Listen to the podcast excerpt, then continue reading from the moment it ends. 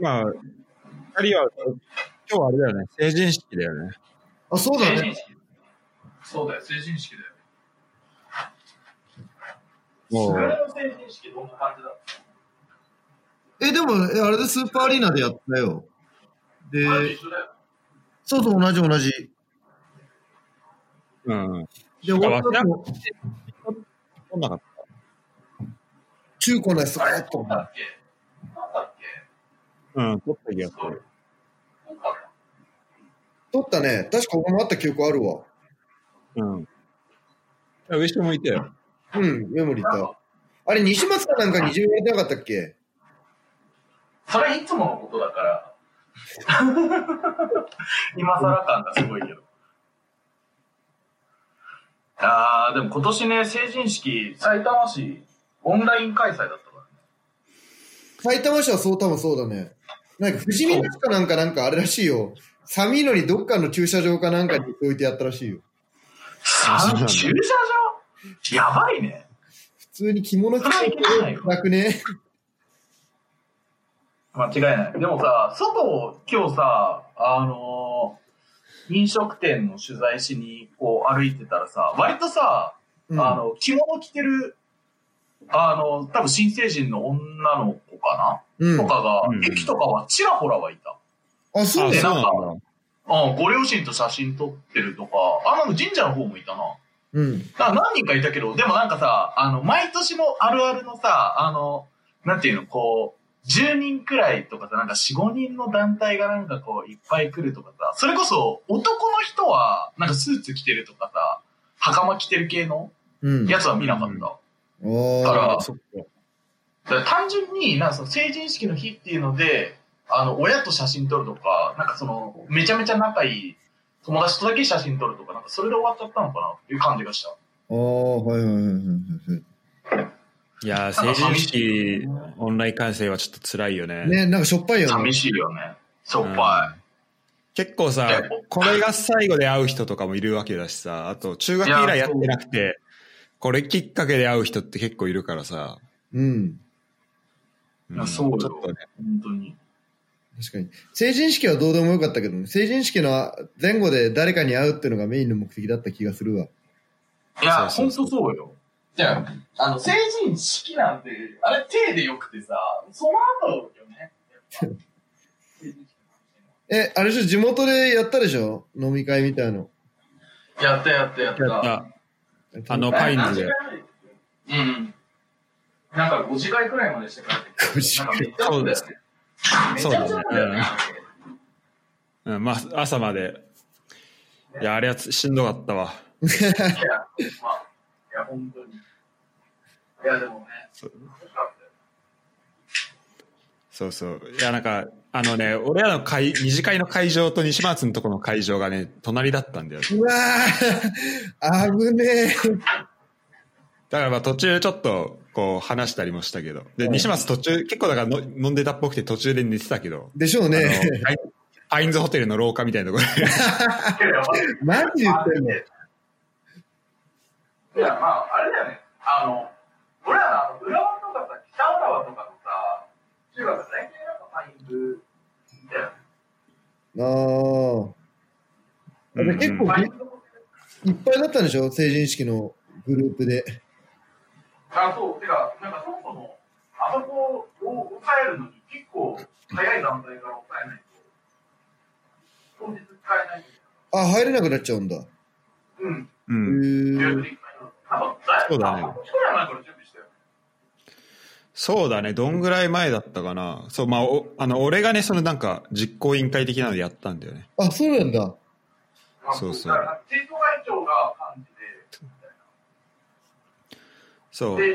で、まあそう、お手伝い。なんかさ、まあ、うん。本心普通になる人とかいるの？なんかそれ、なんか、俺聞いたんだけどさ、連絡先も何もわからないみたいになってる人結構いたんだけど。いいるよね、いるよね、いたよね、いる、いる、いるし、あの、なんか、あの、結構、何、仲良かったグループの一人だけが、なんか、その人だけなんか成人式の、その二次会の連絡が来てなくて、え？あった、あった、でなんかそ、で、その子だけ、あのーそう。で、どういうこと？みたいな。えなんでその周りは連絡しなかったのみたいになるけどさ、うんそんなん言ってると思うじゃん、みんな。まあそうだね。まあ、言ってると思うじゃんって、俺、漢字でそれを言うのはあれだけど。あでもなんか大体友達 友達越しに聞きそうなもんだけどね。う。うんん。でもそうそう。だから、そんなさ、漢字がさ、200、何人 ?200 人とか？にさ、その全員に連絡するの無理だからさ、まあ基本的に友達自体にこう連絡を、二次会とかはまあしてもらうことになるじゃん。うん。あで、まあそこがこうね、伝わらないところが、まあ基本的には複数の友達とこう連絡取ってればさ、うん。あの、絶対その辺の連絡ってまあ来るけどさ、まあそうだね。まあ、うん、まあ来ないことも、うん、来ない人がいたり、ちょっとちょっとちょっとかわいそうだったね。ね、あったね。あったね。うん、あと、あの、当日ドキャ、ドタキャン、ドタさんも結構、あ、ドタさん結構あったね。あドあ。タさんが結構多かった。うん、たしお確かに懐かしいな。いや、でもあの時、これ、あとちゃんマジ偉いなって思ったのがさ、あうん、あ、漢字のね。うん。えっと、か漢字の、一番漢漢字の多さみたいなのが生徒会長だったが、あの、みんなから、こうなんか最終的にするとき、一人1000円くらい浮いたのよ。1000円。あ、そうそうそう。そう。で、なんかまあ普通だったらさ、漢字がやったら持って、なんかさ、まあいいじゃんって。そんだけのやつ聞いたんだけど、総合の会社もらっていいかなって言ってやるんだけど、ちゃんと全員にパックするっていうさ、いや、かっこいいわ。ね、偉いよね。うーん。お金を返して。というところで、まあ、えーっと、成人式はね、こう、成人式があったないっていうのも結構その人生に影響を与えるんじゃないかっていうところで、あの、前回の続き。はいはい。つなぎがうまいいいね。そう俺も今思った。いいい感じにこの、うまく丸めたね。ままああ、れだね。うまくやろうとしただけなんだけど、うまいね。うまいっすね。やかま、やかましいわ。ということで、えーっと、人生に影響を与えたこと、まあ、前回 4, 4番まで、えーやってもらった。うん。まあ、強打者、もうこれ、お、二人のね、この、えーベストというところで、えー、すぐるは、えーまあ、恩師、武井先生。で、上昇は、えーなんだっけ？えっと、ま、え、な、ナルト万引き？D、DH ぐらい。D、それそれあれだわ。スケートライブあ、ごめん、上昇大丈夫これ、じ、時効、時効来てるっけ？大丈夫？え、自己来てる。大丈 大丈夫。夫というところで、えっと、じゃあ、5番からやっていきましょう。えっと、上昇すぐるっていう順番だった？よ。そうそあ、そう。うん。じゃあ、そのまま上昇からでいいかな？オッケーね。じゃあ、じゃあ上昇の5番お願いします。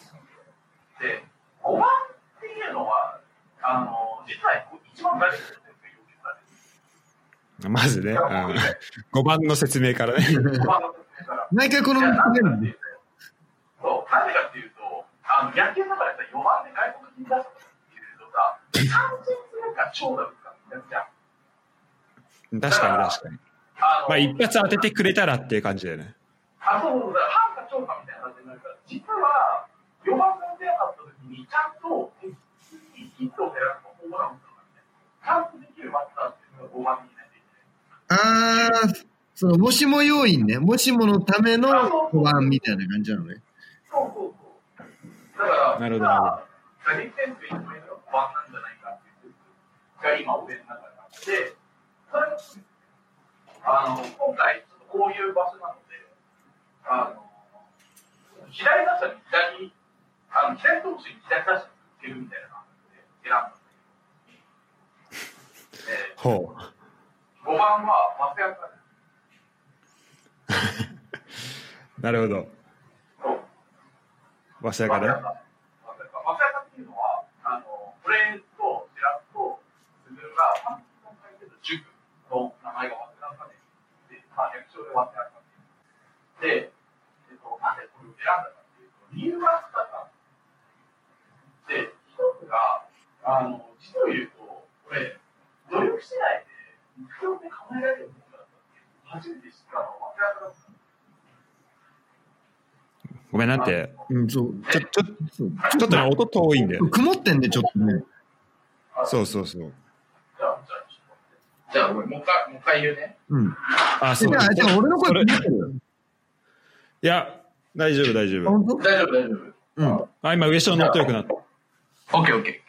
じゃあ、じゃあ行くよ。うんなんか、あの、実を言うと、俺が努力次第で目標って達成できるものなんだっていうことを人生で初めて体感したのって、早稲田だったんだよね。早稲田というか高校受験というか。高校受験。ああ、はいはいはい。はいはいはい。そうそうそう。で、あのーまあ、俺、なんか、あの、しらすとすぐるは、なんかその、クラ、塾の中でもクラス分けみたいなのがあって、その中でこう一番上のクラス、なんかもう、いやもう早慶とか、まあなんかなんなら改正とか、みたいな、なんかもういわゆるこう超日本のトップ校みたいなところを当たり前に狙っていくみたいな、あの、クラスいたんだけど、あの、俺がいたところってそこから1個下のクラス。で、かつ俺ってそこの1個下のクラスと、えっ、と、2個下のクラスを結構こう、さまよってる側の人間というか、だからなんか、特段なんかとても勉強できるわけでもないけど、まあかといって、なんだろう、勉強ができないわけでもないっていうのは、まあめちゃめちゃ中間側の人間だよね。まあ、でも、すそうだね。まあ、普通に上上の方のクラスにはいたよね。あそうそうそう。上の方のクラスにいたけど、いたから、人よりはできるけど、かといってトップじゃないみたいな。だから、早慶を狙う側の人かって言われると多分そうじゃない。タイプの。あれは、あれさ、早稲赤のクラスってどんな感じだったんだっけ？一番上は、早慶みんな、早慶か公立トップ目指すみたいな感じ？あそうそうそなんか特訓クラスも2つあったよね。その T あそうと特訓クラス T2 とか分かれてたね。う。うん。でもあれは両方なんじゃない？なんだその、その、フォーまあ一応、なんじゃない？うん。一応、包括ではある。で、多分結構人が多いからさ、あの、ど特訓クラスが2つあるところって結構他あんまなかったと思うんだよね。他の学校。ああ、なんか、らしいね。うん。らしいね。で、まあ上下はその特訓の2の方に基本いたよね。そうそうそう。最後の方は、最終的に。でも、なんかその前は、その一個下の、なんか、レギュラークラスっていうところの、なんか、レギュラースペシャル、RS クラスみたいなところと、行ったり来たりしてるみたいな。なんかあった気があったよね、あったよね。なんかあった RS クラス懐かしい。RS クラスのトップが特能でしょ？あそう、RS クラスのボスは特能。特能に逆らったら、もう、あれよ、あの、まさやかで生きていけないからね。懐かしいな。はいはい、ごめん、それで。あ、そうそうそう。で、なんかまあそこで、えっと、まあ俺、内申点めちゃめちゃに悪かったから、公立行こうとすると工業高校しか行けないって言われてるくらい内申悪かった。それはお前が悪い。いや、まあ俺が悪いんだけど、俺が悪いんだけど、だからもう、あの、選択肢として、なんていうの、こう、ちゃんと、いい高校行こうとすると、もう私立しか選択肢なかったから、もうやるしかなかったんだけど、でもやってもやっても結果が出なくて、で、最終的に、あの、なんかまあ、いや俺なんでこんな勉強してんだろうとかめっちゃ思いながら、もう、やって、でも結果、あの、まあ、本当に行きたかったのは二人が言ってた式校だったけど、慶応式、ね。あ、そうなんだ。あはいはいはあ、そう。俺一番、一番近いし。あ、まあね。い。そうだね。あ、そうそうそう。だけど、まあ、とはいえ、まあそこ落ちたとはいえ、あの最終的に、まあ、早慶っていう意味の目標は達成してちゃんと学院行くことができて、うんうん。だからまあなんか努力をすれば、そうそうそう。あの、努力をすることで、なんかこう叶えられる目標って、この世の中あるんだなっていうのを、こう、生まれて初めて、こうちゃんと体感したのって、ここっていうのが一つ。だからまあある意味、それがなんかアメフトで、なんていうの、こう自分の、あのなんかその得意な場所とか見つけて、そこに、でもう愚直に頑張るとか、なんかある意味そういう、頑張るっていうものの成功体験を積んだ積んだことで、やっぱその高校大学につながっていくっていう意味でも、まあすごい重要な転換点だったし、うんうん。あと、もう一個が、あの、俺も、あの、まあ生きてて長いまあ言うて26年生きてて、いろんな人を見てきたけど、おそらく、後にも先にも、あそこまで頭のいい気違いが揃った、あの、動物園みたいなところは、ないと思います。まあ、それか本当動物園だったよね。で、動物園よ。マジで。スグルもそうだけどさ。だってさ、俺なんもす。いやいやいやいやいやいやいや、衝撃だったよ。衝撃だよ。こんな頭がいいのに、バカなことするやつってこの世にいるんだって思ってた。じゃあ、俺は別にそんなバカなことはしてない。あの、たまたまハセにチャリンコ蹴られて、あの、荷台、あの、うんカゴから落っこった荷物持つのを忘れて家帰って荷物がないって騒いだことあるぐらいで。なんでね。マジそしたら、あの、地下道のところに落っこってた。じゃあ、もうそういうの含めてよ。マジで。じゃあ、で、スグルもそうだし、あ、ハセも、やっぱ狂ってるじゃん。あの時から狂ってたじゃん。それじゃないよ、あれは。で、そう。で、コジと西松も狂ってたじゃん。そうとかそう。とか。で、なんか、大倉はなんか狂ってるの隠してるけど狂ってるじゃん。うん。か うん、ちょっと隠れで、隠れてんのかな、あれは。そう。頑張って隠しそうあれは、あれは頑張ってかく、あの、善人、なんか、常識的にぶってるけど、実際頭狂ってるじゃん。うん。で、しらすも頭狂ってるじゃん。いやいや。あのね、いや、あのね、俺ね、マジでね、あの、生きててね、もう今の今付き合ってても思うけどね、本当にね、なんていうの、こう一つの集団にね、あんだけ頭のおかしい人がさ、もう奇跡だよ。マジで。でも今名前出た人とか結構合うからな。いや、そうそうそう。今でも合うから、でいいやつだし面白い。だから好きっていう前提はありつつ、あの、アップグレードされてるよいや、そう、そう、そう。あのね、何が怖いって、その中学時代が全盛期とかじゃなくって、あの、どんどん、社会に揉まれるごとに、その、そこに磨きがかかってるっていうところがさらに怖い。な。てか多分生、てか中身多分変わってないんだけどさ、なんかやれることが増えてさ、あ、そう。そういうことなのよ。うん。いや、だからそういう意味でも相当に、やっぱね、人生に与えた影響でかいっすよ。早稲田。でも俺、上昇が学園受かった時、横にいたけど、めっちゃ覚えてる。うん。ああ、本当？どんな感じだったの？あれなんかさ、あなんか電話で聞けるじゃん。電話で聞いたじゃん学院はそうだね。で、俺とコバと上昇で、あの、10校の合格発表見に行ったのね。ああ、はいはいああ、はそうだそうだそうだ。10個の合格発表だね。で、あの、日吉駅のさ、えっ、と、あの、なんだっけ、強制館だっけ？あの、そっちに出るなんか通路があって、い。うん。そこのなんか途中のところに公衆電話があったのよ。で、それ使ってなんか上昇が、そう、上昇がちょっと、あの、確認するわって言って、で、そしたら合格したらしくて、その、もう、通路の中を、もう、やったーって言って、なんかもう、叫びながら走り回ってて、バカ迷惑じゃねえか、お前。なんか、知らず知らずその時、お前線路に飛び込むかと思ったって言って言われたのを覚えてる。いやもうそんな勢いよ。だすごい喜びがもう、爆発してたね。いやー、あれは嬉しかったよ。マジで。だってね、あれだからね、カイジで言うと沼当てるくらいの人生逆転ゲームだからね。あれ。でも実際マジで嬉しいよな。あの、合格発表に今後あった時の嬉しさ。いやー、本当に、本当に本当に。で確かになんか中学生とかだとさ、中学、そうだね、そんぐらいだと、なかなか自分が努力して、それが結果に、てかもう受験って努力した分だけ、まあ、報われるじゃん、基本は。うん。だからそれが、こう、なかなかこう、体験できるとこって、まあな、そんなないもんね。ないね。だからそれこそなんか、スポーツもともと才能あってめっちゃ、なんか、それこそナショトレ、なんていうの、こうなんかさ、日本のトップクラスとか、行ってる人とかじゃないとさ、多分体感できないよね。うん。そうなんよそれをまあ、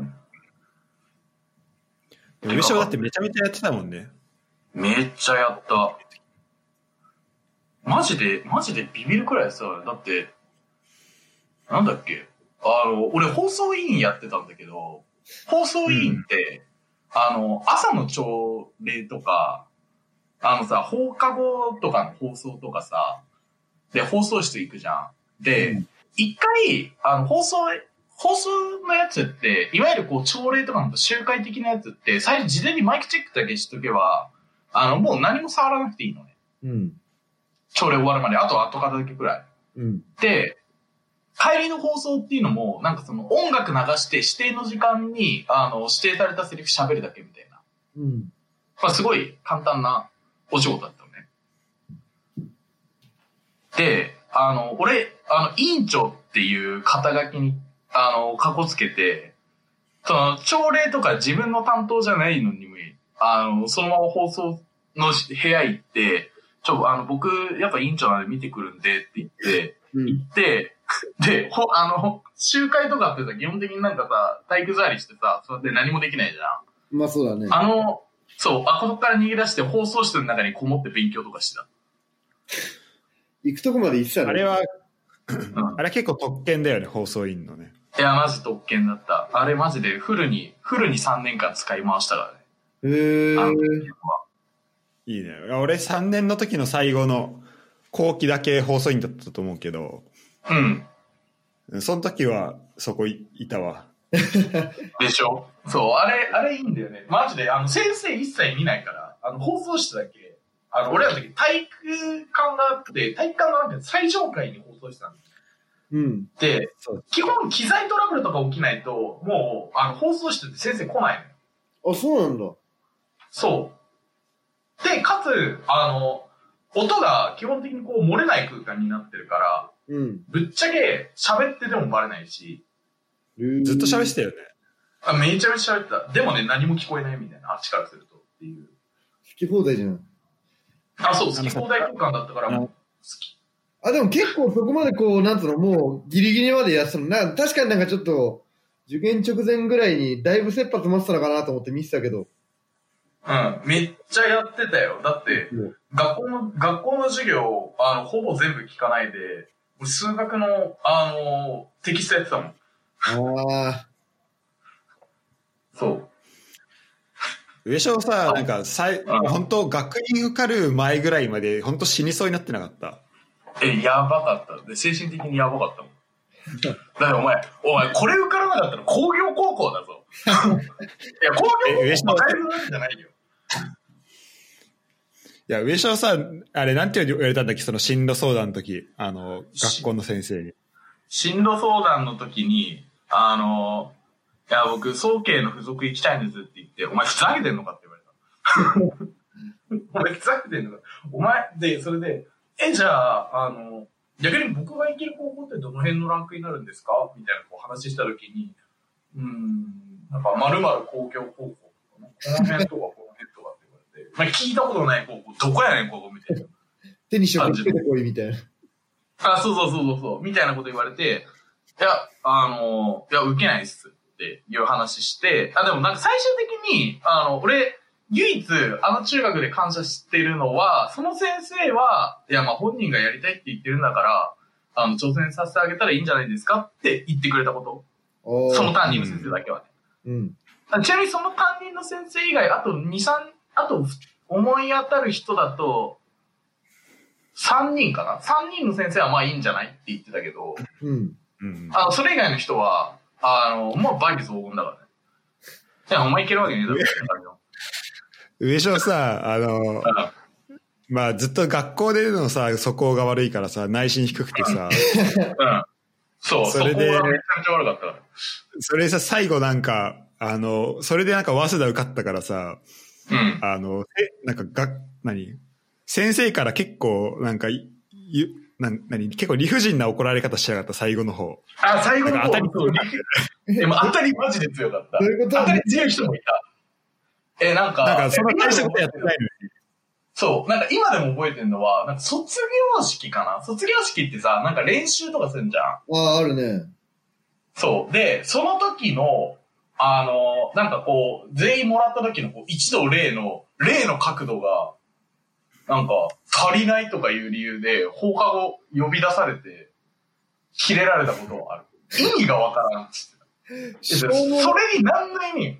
それに何の意味があんのかっていうのと、あとそもそもの前提、それで切れるんだったら、それよりも前に他の人めっちゃ喋ってるやつ注意する方が身のためになりませんかって話したけど、なんかブチギレられて、なんかブチギレられて、お前いい学校行けるから調子乗ってんじゃねえよって言われて。あの、てめえ殺すぞって思いながら聞いてたのはある。お前、なんか、俺の目の前のやつはもう男同士でケツもみ合ってたからな。そう。あの、俺らのその3年の時のクラスとか、もう割と動物園側のクラスだったから、なんかもっとひどかもっとひどいやつがめちゃめちゃいたんだけど、なぜか呼び出されて怒られるのが俺だけだったから、意味がわからないっていう感じ。わけわからん。え、じゃあ、じゃあもうよっぽどひどかったのね、その、そこが、本当に。だから、なんか俺も言ってその万引きとかさ、そんぐらいしか聞いてないから、あれだったんだけど、それ以外も、そこは、多分ね、まあそこの悪さが目立ってた人ではあると思う。なんか、てか別にさ、その、攻撃的な人じゃないじゃん、上昇って。あ、そう。だからなんかこう、いわゆるなんかヤンキータイプじゃないから、全然なんか、他人に攻撃してとかなんか、物ぶち壊してみたいなタイプじゃないんだけど。ああ、でもな、なんかやってて、で、それがなんかバレちゃうとか、そう。そう。あのね、あの、悪、悪ふざけしちゃうタイプ。簡単で、に。なんか悪ふざけした時に、なんか目立っちゃうんだよね、上昇が。そう。そう。良くも悪くも目立っちゃうんだよ。あ、で、なんかあれ3年の時さ、うん。あの、なんかピロティみたいなさ、俺らの、俺ら6組7組さ、ちょっとその体育館に近いところでさ、うん。うん。あの、教室から体育館の方に抜けるなんか廊下みたいな、あ、渡りあ廊下みたいなあったあったあったあった、渡り廊下みたいな。うん。で、そこのなんか、えっと、そこで結構みんな外出て、なんか休み時間とか話したりしてたんだけど、なんか、上昇だけが、一人がこう外出た時に、なんかみんな、なんかドアを閉めて、鍵も閉めたのね。うん。で、したら上昇が、おい、中入れろよ、みたいな感じで、まあちょっとそういう、まあ普段のちょっといじり合いみたいなのあって、うん。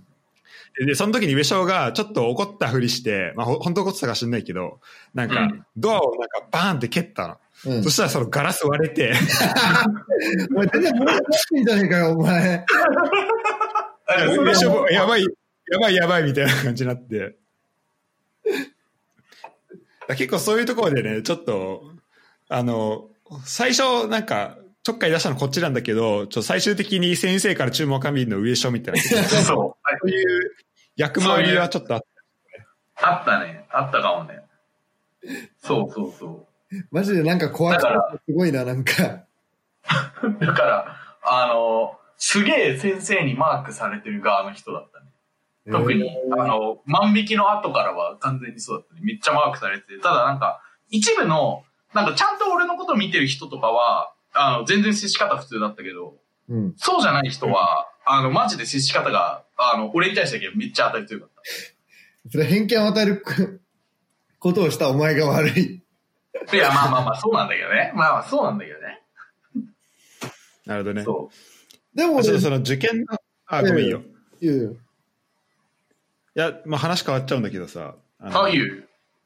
あの受験の話で言うとさ、うんなんかすぐるがね、結構その1月とか、うんなんかもうめちゃめちゃ、なんかテンション低かったの覚えてんのよ。ああ、じゃあ俺、えーあれ、立教受けた後よ。立教受けて、自己採。数学あんまり取れてなくて、あ、これやべえ、落ちたぞ、みたいになって、テンション下がった記憶あるわ。なんか本当にえー受験期間中、いや、絶対やばいみたいな、なんかもう、なんか自己評価めちゃめちゃ低いのよ。はいはいはいはい。でバカいくつだったよな、あの時。で、その結果、早慶全勝するっていう、いや わせやか北浦和校唯一の。ごちそうさまです。さすが、さすが心臓だわ。やるときはやるマジで、マジ伝説となってるよね。俺もビビった。俺俺普通に一番最初に実業受かったなんかでもうめんどくせえからやめようかなと思ったもん、俺。もう、あれえ、実業の方がさ、あれなんだっけ？あの、式より先に結果出るんだっけ？いや、全然、はい。一番最初に実業が出て、うん。その後、本庄かな？本庄式学、あの、塾校の順番だ。そうだ。あ、そうなんだ。あのまあそっか、まあ、式子はあれだもんね。あの、2時もあるから。そうそうそう。結構、でも本庄も確か2時あって、そうだっけ？あ、そうだ式よりも早かっそうだっけ？た。うん。ああ、そう、面接行ったわ。遠かったな。メスそう クソボロい校舎で 面接した記憶あるわ。こんなとこ絶対行きたくないわと思ったからな。マジで思ってた。やば。だから俺、もう選択肢が、そうだな、その時式校しかなかったな。あ、そっか。2時まで行って、そうあの、そうそう、2時まで行って落ちたりしたら結構きついもんな。そうだよな、マジで。学院も受けらんなくてってなるし。うん。確かに2時行って落ちたらかなりきつい。うん。まあちょっとこう、早稲赤の話はね、たくさん、これこれで一回、あの、エピソードできるぐらいたくさん話すことあると思うから、うんいや、本当に。確かに。ちょっと一旦区切ろうか。ちょっとね、また、そうだね、結構長くなっちゃったんで、あの、ちょっと今度またその早稲赤の話は、それはそれで、まあちょっとどれぐらい話せるか分かんないけどな。うん。うん確かに。まあでも、なんかちょうど今受験シーズンになってるから、まあそれに合わせてっていうのでもまあいいかもしれないね。そうだね、確かに。もう受験シーズンか。うん。そうだね。そうだね。そっか。まあほら、俺ら大学受験の話はできないじゃん。確かに。うん俺は大学だからまあ高校、でも高校受験は結構頑張ったよね、この3人ね。そうだね。いや、頑張ったね。頑張ったね。で、おお互いクラスもなんかまあ上昇とは同じクラス、あ、でも同じ教室だったことはあったし、そうだね。あしかもなんかクラス違っても結構さ、その、クラス間でのなんか、境がそんななかった気がするんだよね。俺なんか、知り合いが結構いたからかもしんないけど。ああ。あ、でも T1、T2 間のなんか、あの、高い、そんななかったのそれで言うと。てか、なんならさ、T1、T2、英語はお同じクラスとか、同じ授業だったりしてるんですよ。ああ、あったあったあったあったあった。あったあったあったあった。確かに。確かに確かだそう、だからまあ結構だ近かったし、まあいろんな話もあると思うから、ちょっとまたそれは今度やろっか。そうだね。に。いいね。ちょ、上昇またね、マイク遠くなってるよ。あ、本当？え、聞こえる？聞こえる。聞こえますか？うん。ああ、教育。外出るとだね。オッケー。じゃあ次、すぐり行こうか。すぐる行こっか。俺の5番はね、やっぱりね、社会人になる。まあ、船に乗るだよ。船に乗り始めたが5位。はいはいはいはい。確かに。船ね船ね。そう、ななんていうかな、とりあえずまず、あの、命を削って金を稼ぎ始めるっていう実感を初めて得たのが仕事ついてからだから。仕事の定義が激しくない？待って、あのね、でも、確かにな、お前、命、命削って損失出してたもんな。そうだよね。高校終わった後。本当に50年後とかなんか、なんか変な不治の病とかにかかっててもおかしくないような仕事だから。まあ、確かに。そういう意味での危険性はあるね。そう、だから、確かに、うん。マジで、なんでこの仕事ついちゃったんだろうね。俺が聞きてんだけどさ。そう、まあ、船乗りの仕事は、うん。うん、確かに。何よりの仕事大変だもん。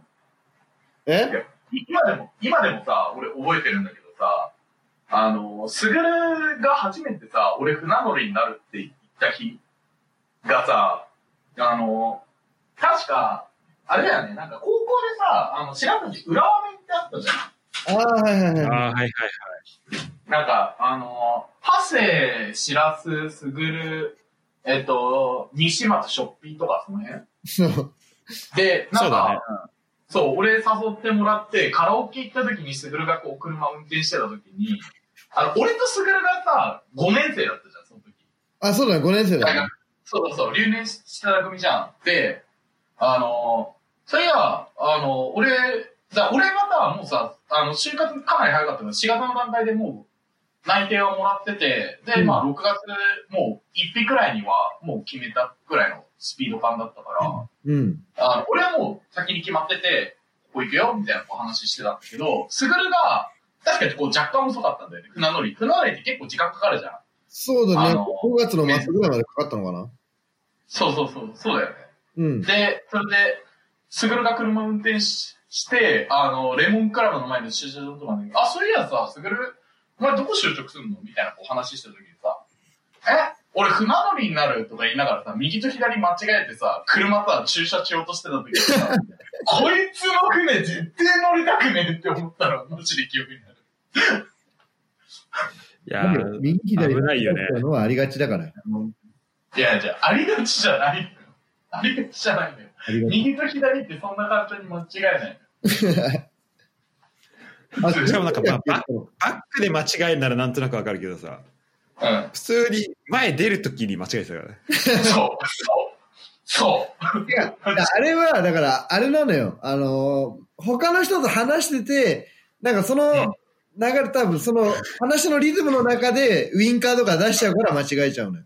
だから、え、そうなんだ怖い怖勝ちっていうふうにやった時に、そのやる方向間違えちゃうだけなの。別に分かってんだよ、右左ぐらいは俺だって。うん。なるほどね。そのリズムで、あの、ウインカーを押しちゃうと、違う方向に出してるだけ。はいはいはいはい。いや、だとしてもね。船乗り、その船には乗りたくないよ。大丈夫船なんかす入れるぐるはね、沖の方行っちゃえば。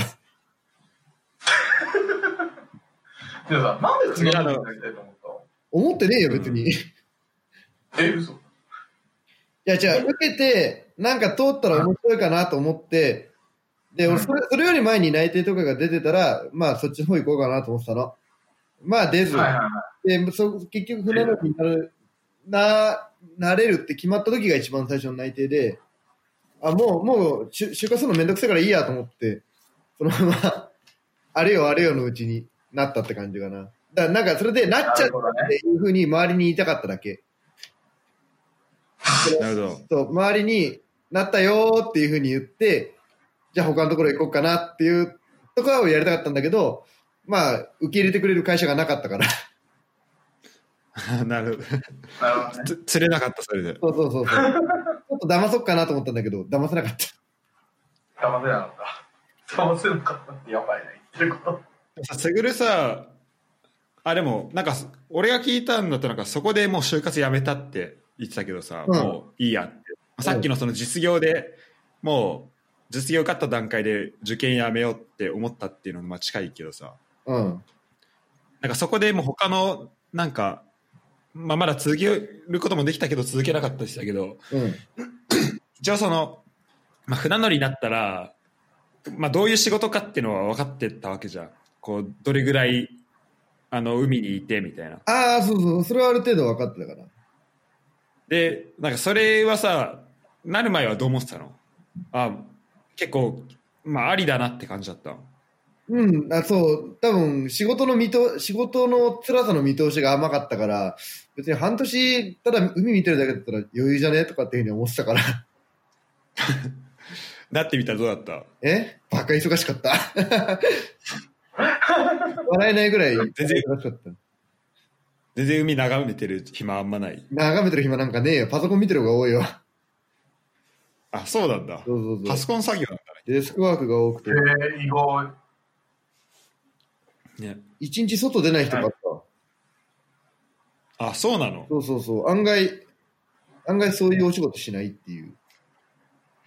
てか多分さ、俺らが思ってるその船乗りに対するイメージって相当間違ってんだろうな。そう、多分ねいやー、、なんかちゃあるね。あの、海賊の、海賊が、海賊が、海賊が使うあの望遠鏡とか、いや、本当あの、マジで、ワンピースの世界。あ、じゃあ、あの、えうんあの、双眼鏡じゃないやつでしょ？普通の望遠鏡でしょ？双眼鏡じゃない、あの、こう、し、伸縮するやつ。ジャック・スパローが使ってるやつでしょ？あ、そうそうそう。え、あんなの片目で。一個もない。いや、でも、うちょっとすぐるがあの、星の、星をよ見えるようになったっていうの聞いたときマジ笑ったな。うん。すごいよ。星、星見ると自分の位置がわかるんでしょ？そう、わかるよ。けど、もう忘れちゃったやり方。おい忘れんなよなんでだよ。結構大事なスキルだろ。いや、そんなのいらねえよ。だって今 GPS の衛星があるんだからいらねえんだろ。ハイテクですよ、いや、わかんないよ。大大事故起きて遭難するかもしれないから。本当だよ。どう大丈夫。こんなわかんないよその計算できる人他にもいるから、多分その人が助けてくれる。他力本願すぎる。てか、すぐるはあれなんだよな。自分の経度緯度分かっても、結局意味ないからな。周りのそれが人がどこにども知らない。地図、地図が、地図がわかんないから。あ、この間マダガスカルってのがようやく分かったよ。どこにあるか。結構、結構ディープなとこ行くんだよ。全然分かんない。まあね。これ、俺も正直あんまりよくわかんないけど、マダガスカルってあれだよね。あの、な、南米だよね。え？あ、アフリカの横じゃない。アフリカじゃないでしょインド洋でしょインド洋だ。あ、インドだっけ？インド洋、インド洋。やばい。やばい。三者三様の答えになってる。どれが正解なのかわかんない。ちょっと誰が正解か分かんないね。いや俺なんかアフリカの右側にあるイメージだ俺、俺、俺の意見。ちょ、ちょ、ちょっと待って。ちょ、ちょっと。え、でも、え、アフリカの右側ってインド洋じゃなかったっけ？アフリカの、すぐるもしかしてアフリカどこにあるかアフリカの右側がインド洋。いや、アフリカじゃなくて、え、アフアフリカの右側でインド洋にあった？今、今調べた。アフリカの右あ、じゃあ、あ、じゃあ俺、あ、じゃあ俺とすぐる会ってた。そうそうそう。合ってた。俺が間違った。ごめん。なめんな、なめんな。一応仕事しても一応。一応通ってるからね、そこ。そう、もう見てっから。確かに。確かに。遠くから見たらマジ静岡と、あの、何が違うって言ったら全くわかんない。静岡と何が違う？いや、マジで、静岡とマダガスカル並べんな、お前。いや、マジ、違う？30キロ先の陸地見たってわかんねえよ、お前。ここ日本ですよって言われてもわからんよ。でもさ、すぐるがす、すごいなと思ったのはうん、なんか、この年になってまた、この年って言ってもあれだけど、なんかまたその、なんか新しく学ぶことのなんか楽しさを知ったみたいなのさ、まあ前回も言ってたし、ああ、あとなんかランニングした時もなんか言ってたけど、それは結構この仕事やってるからこそなのかなっていうふうに思ったわ。あ、そうそう。今までそう、理系とかも勉強してなかったし、多分このまま勉強しないで死ぬんだろうなと思ってたら、急に理系の勉強しなくな、しないといけなくなるっていう。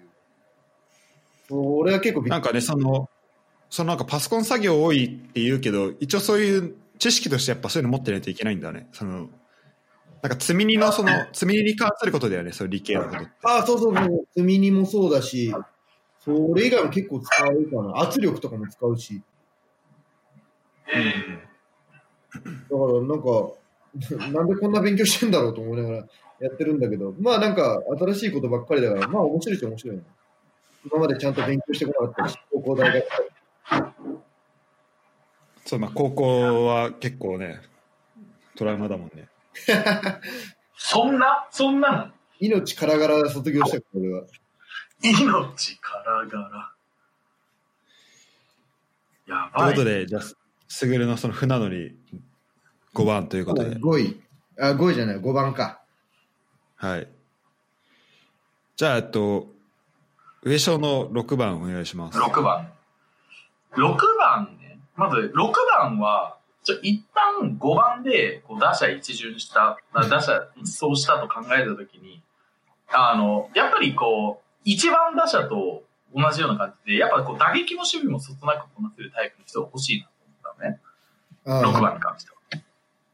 で、そういう意味の6番で言うと、えっ、とね、半沢直樹です。おー、はいはいはい。そう。あの、いわゆるこう、打撃も守備もいけるっていうところで。あの、俺、まあ、前提、基本ドラマそんな好きじゃないのね。うん。ドラマとかあんま見ないんだけど、これ唯一って言っていいほど、半沢直樹だけはリアルタイムで見てたの。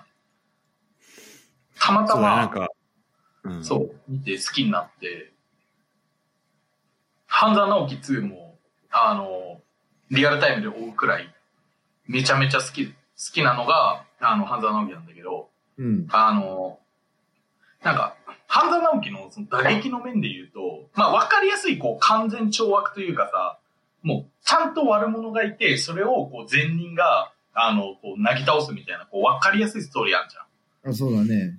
っていう面白さっていうのもあるんだけど、あの、まあ、半沢直樹2、ちょっと若干微妙な感じになってたけど、あの、半沢直樹の1とかって、あの、時々すっごい人間臭い世界観が描かれてて、俺それがめちゃめちゃ好きなのね。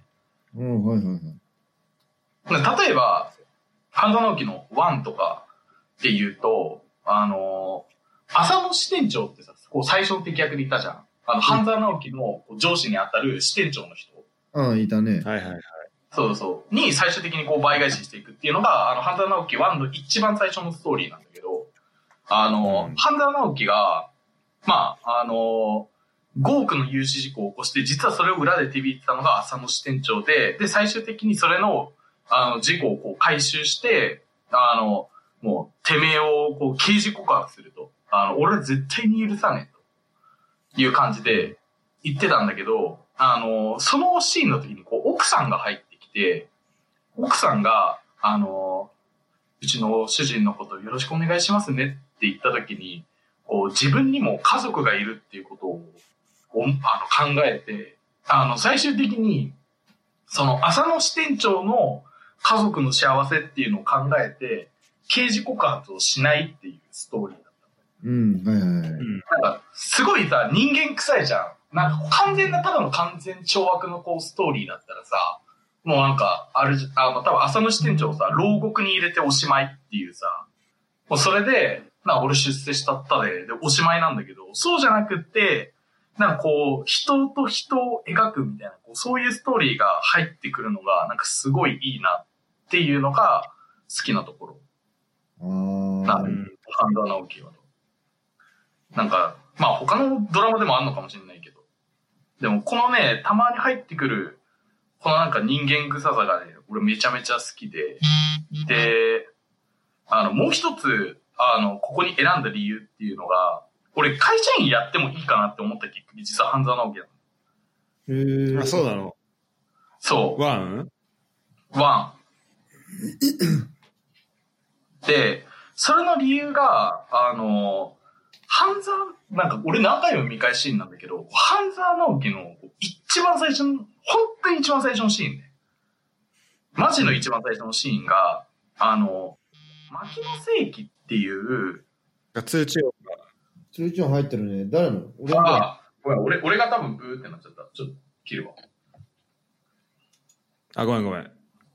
オッケーオッケー。で、えっと、その一番最初のシーンで、えっと、最初にね、こう、牧野世紀っていう会社があって、で、そこが、あの、なんていうの、こう、痴漢性の、あの、なんか素材とかを加工する会社だったんだけど、赤字でやばいですと。でうん、銀行から融資してもらわないと、経営立ち行かないみたいなところで、そこに営業担当としてきた半沢直樹が、あのじゃあ、この、融資の条件が、この、あの、なんで、作業の自動化だとしたら、あの、自動化してくれますか？みたいなこう話をして、でも、その会社って、こう、職人の技術で最後の加工をやってて、そこにこう、誇りを持ってるから、いや、それだったら、あの、他の会社を探すまでですって言った時に、あの、半沢直樹が、この会社には技術があるから、あの、融資ここでお約束できないけど、あの、融資をするために全力を尽くしますみたいな。で、実際にその後のシーンで、いや、お前こんな会社にお前3000万の融資して、あの、どうなん？みたいなこう話をするんだけど、されるんだけど、いや、本当にこの会社に将来性があって、みたいなので戦うっていうのが、こう、一番最初の最初のシーンうん。えー、で、そうだっけ？そう。うん。あ、そうそうそう。で、それがなんかこう最終的に、あの、浅野支店長をこう、倒すときにこう一緒に味方になってくれる人がいるんだけど、その人が味方になってくれる理由にもつながるっていうストーリーになるんだけど、あの、なんかそれを見たときに、あの、なんていうの？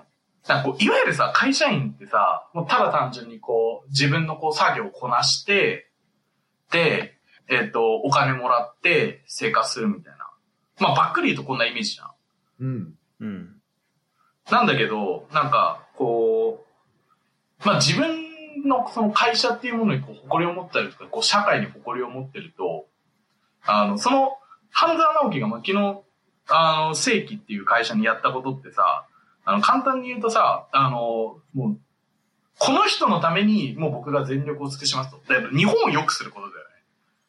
日本とかこう目の前の人を、あの、救うためというかさ、なんかそういう考え方でさ、動いてる言動なの。目の前の人を救う救うことによって、まあ、日本全体を良くしていこうみたいな。あ、そうそうそうそうそう。その中の役割として、まあ、銀行が、その中に銀行ができることをやりますみたいそうそうそうそうそう。みたいな。うん多分それやった時に俺の中のその社会人感みたいなものがコロって変わって、なんていうの、こう、うん自分が、なんていうの、こうただただこう事務作業とか淡々とこなしてお金もらうだけみたいな、こうある意味なんか機械の歯車の一部みたいなこう感覚で考えてたものが、なんかこう自分の気持ち一つで、あのこう目の前の人とかを救えるみたいなところって、ああるんだっていうふうに思って、あのフィクションなんだけどね、これは。フィクションなんだけど、そう。あの、そういう考え方がすごい、あの、いいなって思って、まあなんか普通にこう就職しても、まあいいのかなって思うきっかけを与えてくれたのは、半沢直樹だったりして。なるほどうんそれまでは進路としてはなんか他考えてたとこあった？え社会人ああそういうことね。いや、あまあ、それは半分冗談としても、でも社会人のアメフトは、まあ、スナッパーで誘ってくれるチームがあったら全然選択肢あっなるほどなるほど。へえた。誘ってくれるチームがあったら。社会人チームのアメフトはさ、働かないで、プロ、プロ契約っていう形があるの？いや、プロ契約ではないんだけど、あの、その当時、なんていうの、こう、いわゆるこう実業団のチームとクラブチームのチームって二つなんだけど、うん。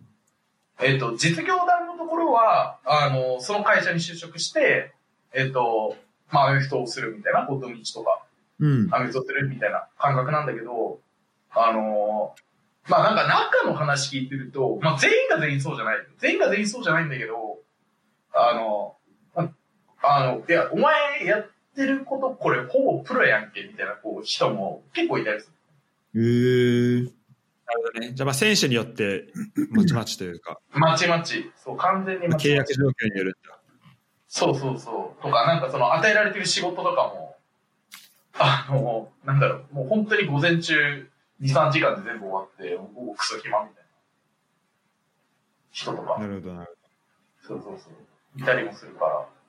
じゃあまあそういいう、まあ、道もあありえたけど、まあ、じゃあ半沢を見たことで結構その、まあ、サラリーマンとして一回一発やってみようみたいな感じになったわけね。ああ、そうそうそう。サラリーマンっていうのも選択肢としては、もしかしたら面白いのかもしれないなって思うきっかけになったのは、ハンザーのへえ実際今4年目？3年目？次4年目だ。次4年目？っうん。てなってる感じだけどどうその、ん。始める前のこの期待値と今比べて？ああ、なんかね、それで言うとね、半沢直樹的なね、部分はね、ようやくちょこっと触りできるようになったかもねっていう。あの、ねそれ倍返しのスタートってこあと？倍返しはしない。倍返しはしない。あの、会社の人基本マジでいい人だから倍返しする相手はいない。あそうなんだあ大丈夫？なんか有死事故とか？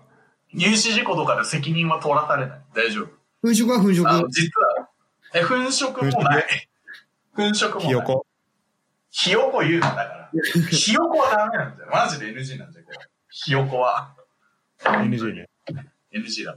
それは、あの、唯一の俺の NG だから、ひよこ。はい だって、あのね、ただ、あの、でね俺ね、この漫画ね、結構影響を受けてるなって思ったのが、社会人、うんあ、じゃあ社会人じゃない、あの、大学4年の時に俺一回就活やってんだけど、あの、浪人、あの、あれ、就労する前、就活やってんだけど、うん。俺受けてたのメガバンク3つ。受けたの？受けたよ。受けたよ。やばねえ上昇あのね、もう完全に半沢直樹だよね。完全に半沢直樹だなそれは。で、結局全部落ちたけど、それは影響を受ける影響ね、結構受けてる。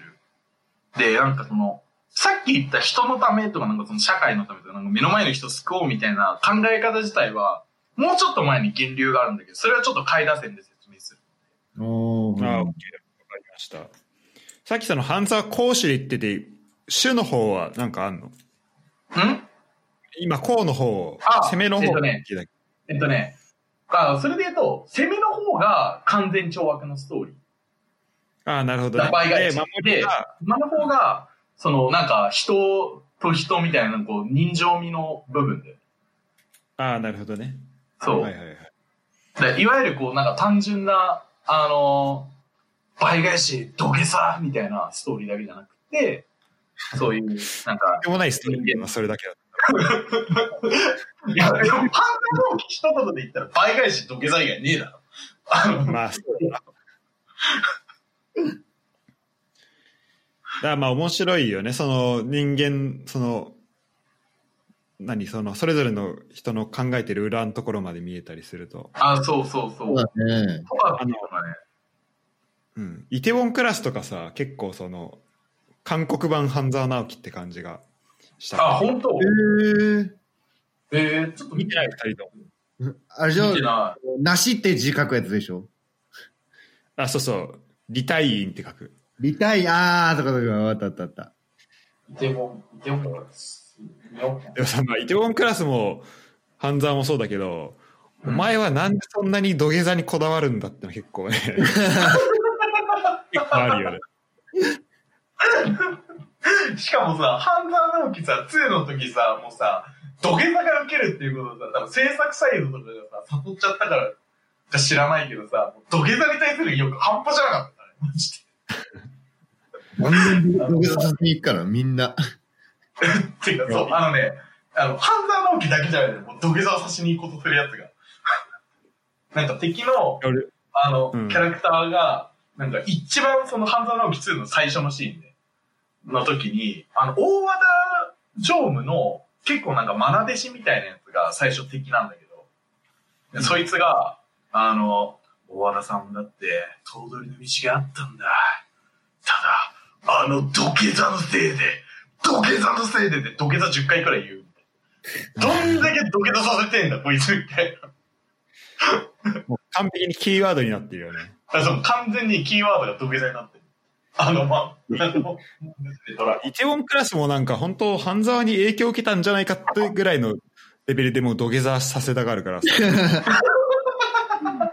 普通、普通にストーリーいよな、そんな、そんな状態な。そうそう。やすりストーリーも面白いけど、うんあの、普通におもし、あの、その土下座のとこも面白いから、ちょっと見てほしい。リテモンってものあれ。あイイテウォンクラスイテ。ウォンえー、イテモンクラスね。でああれ見るとね、あの、チャミセル飲みたくなるから、ちょっと、あー、ね酒？酒酒。はい、見てほしいわ。あー、わかったわかった。ちょっと見よう。イテモンね、イテモン。あ、イテウォンえ、ウねォンじゃん、ウォン、ウォン。イテモンクラス。じゃあ、上昇が、それが上昇の6番かな？6番です。私の6番。はい。じゃあ次、上昇じゃね？え、ごめん。すぐるの6番。6番。えっとね、ちょっとこれは、また、すごいマイナーな漫画なんだけど、ちょっとぜひ読んでほしい。のがあって、あの、はいはいはうっちゃれ五所川原っていう漫画があるんだけど、い。これ、ちなみに五所川あの、あら。相撲漫画なのよ。原。えー、で多分、20巻もないぐらい、多分十何巻ぐらいで終わってる漫画なんだけど、なんか、うん。このえ弱小の相撲部があって、部員一人みたいな。で、そのどうしてもその、その、主人公はその相撲部にいるんだけど、その3年生で最後の大会には団体戦で出たいみたいに言って、メンバーを無理くり集めて、で、全国大会を目指すみたいな漫画なんだけど、すごいね。そうそう。なもんで結構無茶苦茶で、ななんか別に多分そんなにね、あの、理屈とかがない漫画なんだけど、その、集め、部員を無理やり集めてくるんだけど、集まるのが、なんか、なんだっけ、えっ、と、柔道部員の、柔道部の首相と、レスリング部のなんか、もうすっげえ強いやつと、あと、囲碁部のデブと、あの、タラのチビっていう。どういう、どういう集めそうそう。で、まあまあ、最初読んだら、なんだこの漫画ってなるんだけど、なんかその、最後の大会の、その、まあライバル校みたいな、まあ一番優勝候補みたいなところと、最後試合をするんだけど、なんかそこで、こう一人一人が、なんか最初もうみん、その、みんな結構いやいややってて、みたいな。で、その、まあ別に相撲そんな好きじゃないし、みたいな感じで始めるんだけど、その最後の試合の時に、その、おのおの一人が絶対に勝ってやるみたいな感じの、その、姿勢がすごい見えるみたいな。なんかその、めちゃめちゃクリーンな戦いをするわけじゃないんだよ。その、ちょっと、はいハンドボールみたいな、なんか足の裏に画鋲を刺してスパイクにしたりとかそういうことをするんだけど、やめちゃめちゃ危ない。めちゃくちゃ危ないじゃねえかよ。あとなんか、その、最初、あの、土俵に入る前に塩を投げるけど、その塩を相手の足元に置いて滑らして勝つとか、そういう勝ち方をするんだけど、なんかその、なんつうの、絶対に勝ってやるっていう意味で、なんか最後、なんか醤油か何かを相手の目にかけて目つぶしして勝つみたいな。どうやってやるんだよ、それ。どんな。そう、なんかで、なんかその、そのすごい汚いことするやつがいるんだけど、なんかそいつになんか一番感情移入できて、とりあえずどうにかして、その仲間のためにか勝ちたいみたいな。で、その醤油、まあ2、3滴ぐらい使って、相手の目にかけて勝つみたいな。それ、その、勝つまでに結構ボコボコにされて、なんかもう、記憶飛ぶぐらいまでボコボコにされるんだけど、その最後の、その醤油の攻撃使って勝つ、あの、その、勝利を導くんだけど、なんかその、とりあえずどんな手段を使ってでも、その、仲間のために勝ちたいみたいな意志がね、なんか結構俺の中でグッときちゃう。全然正しいことはしてないんだけど、その、うん。すごいチビでヒョロヒョロなやつが、そのすごいでかいやつに勝つためにどうしようかを考えた結果、その勝因に至ったりとかしてるんだけど、ちょっと自分の部活につながるものもあって、その、なんつうの、あの、本当に、アイシールドの時言ったやつじゃないけど、なんか自分のあるものを戦おうとするみたいな。まあそれは反、それはいかんと反則だからいけないんだけど、でもとりあえず仲間のために、勝つために、あの、命をかけて、とりあえず戦うみたいな、そういう姿勢が見れる漫画なので、これ読んでほしいのよね。これマジでちょっと面白いから、これはぜひ読んでほしい。お、ちょっと読む？うん、そうだね。うっちゃり五所川原。うんただの相撲漫画だね。普通のギャグ漫画、マジで。なんか、なんか、ひと、一言感想みたいなやつで、冷静と情熱の斜め上って書いてある。斜め上行ってんだ。斜め上ってるらしい。うん。これが6位です。なるほどね。まあ、このね、手段のた、あの、目的のためには手段を選ばないっていうその姿勢だよね。そうそうそうそう。それで悪いことしちゃいけないけど、それでも何とかしようっていう感じの、どうにかこうにかしてみたいな姿勢がちょっとね、かっこいいと思っちゃった。うん。なるほど、なるほど。これ多分これは読ん読んでほしい。ぜひ。そして LINE 漫画読むわ。うん。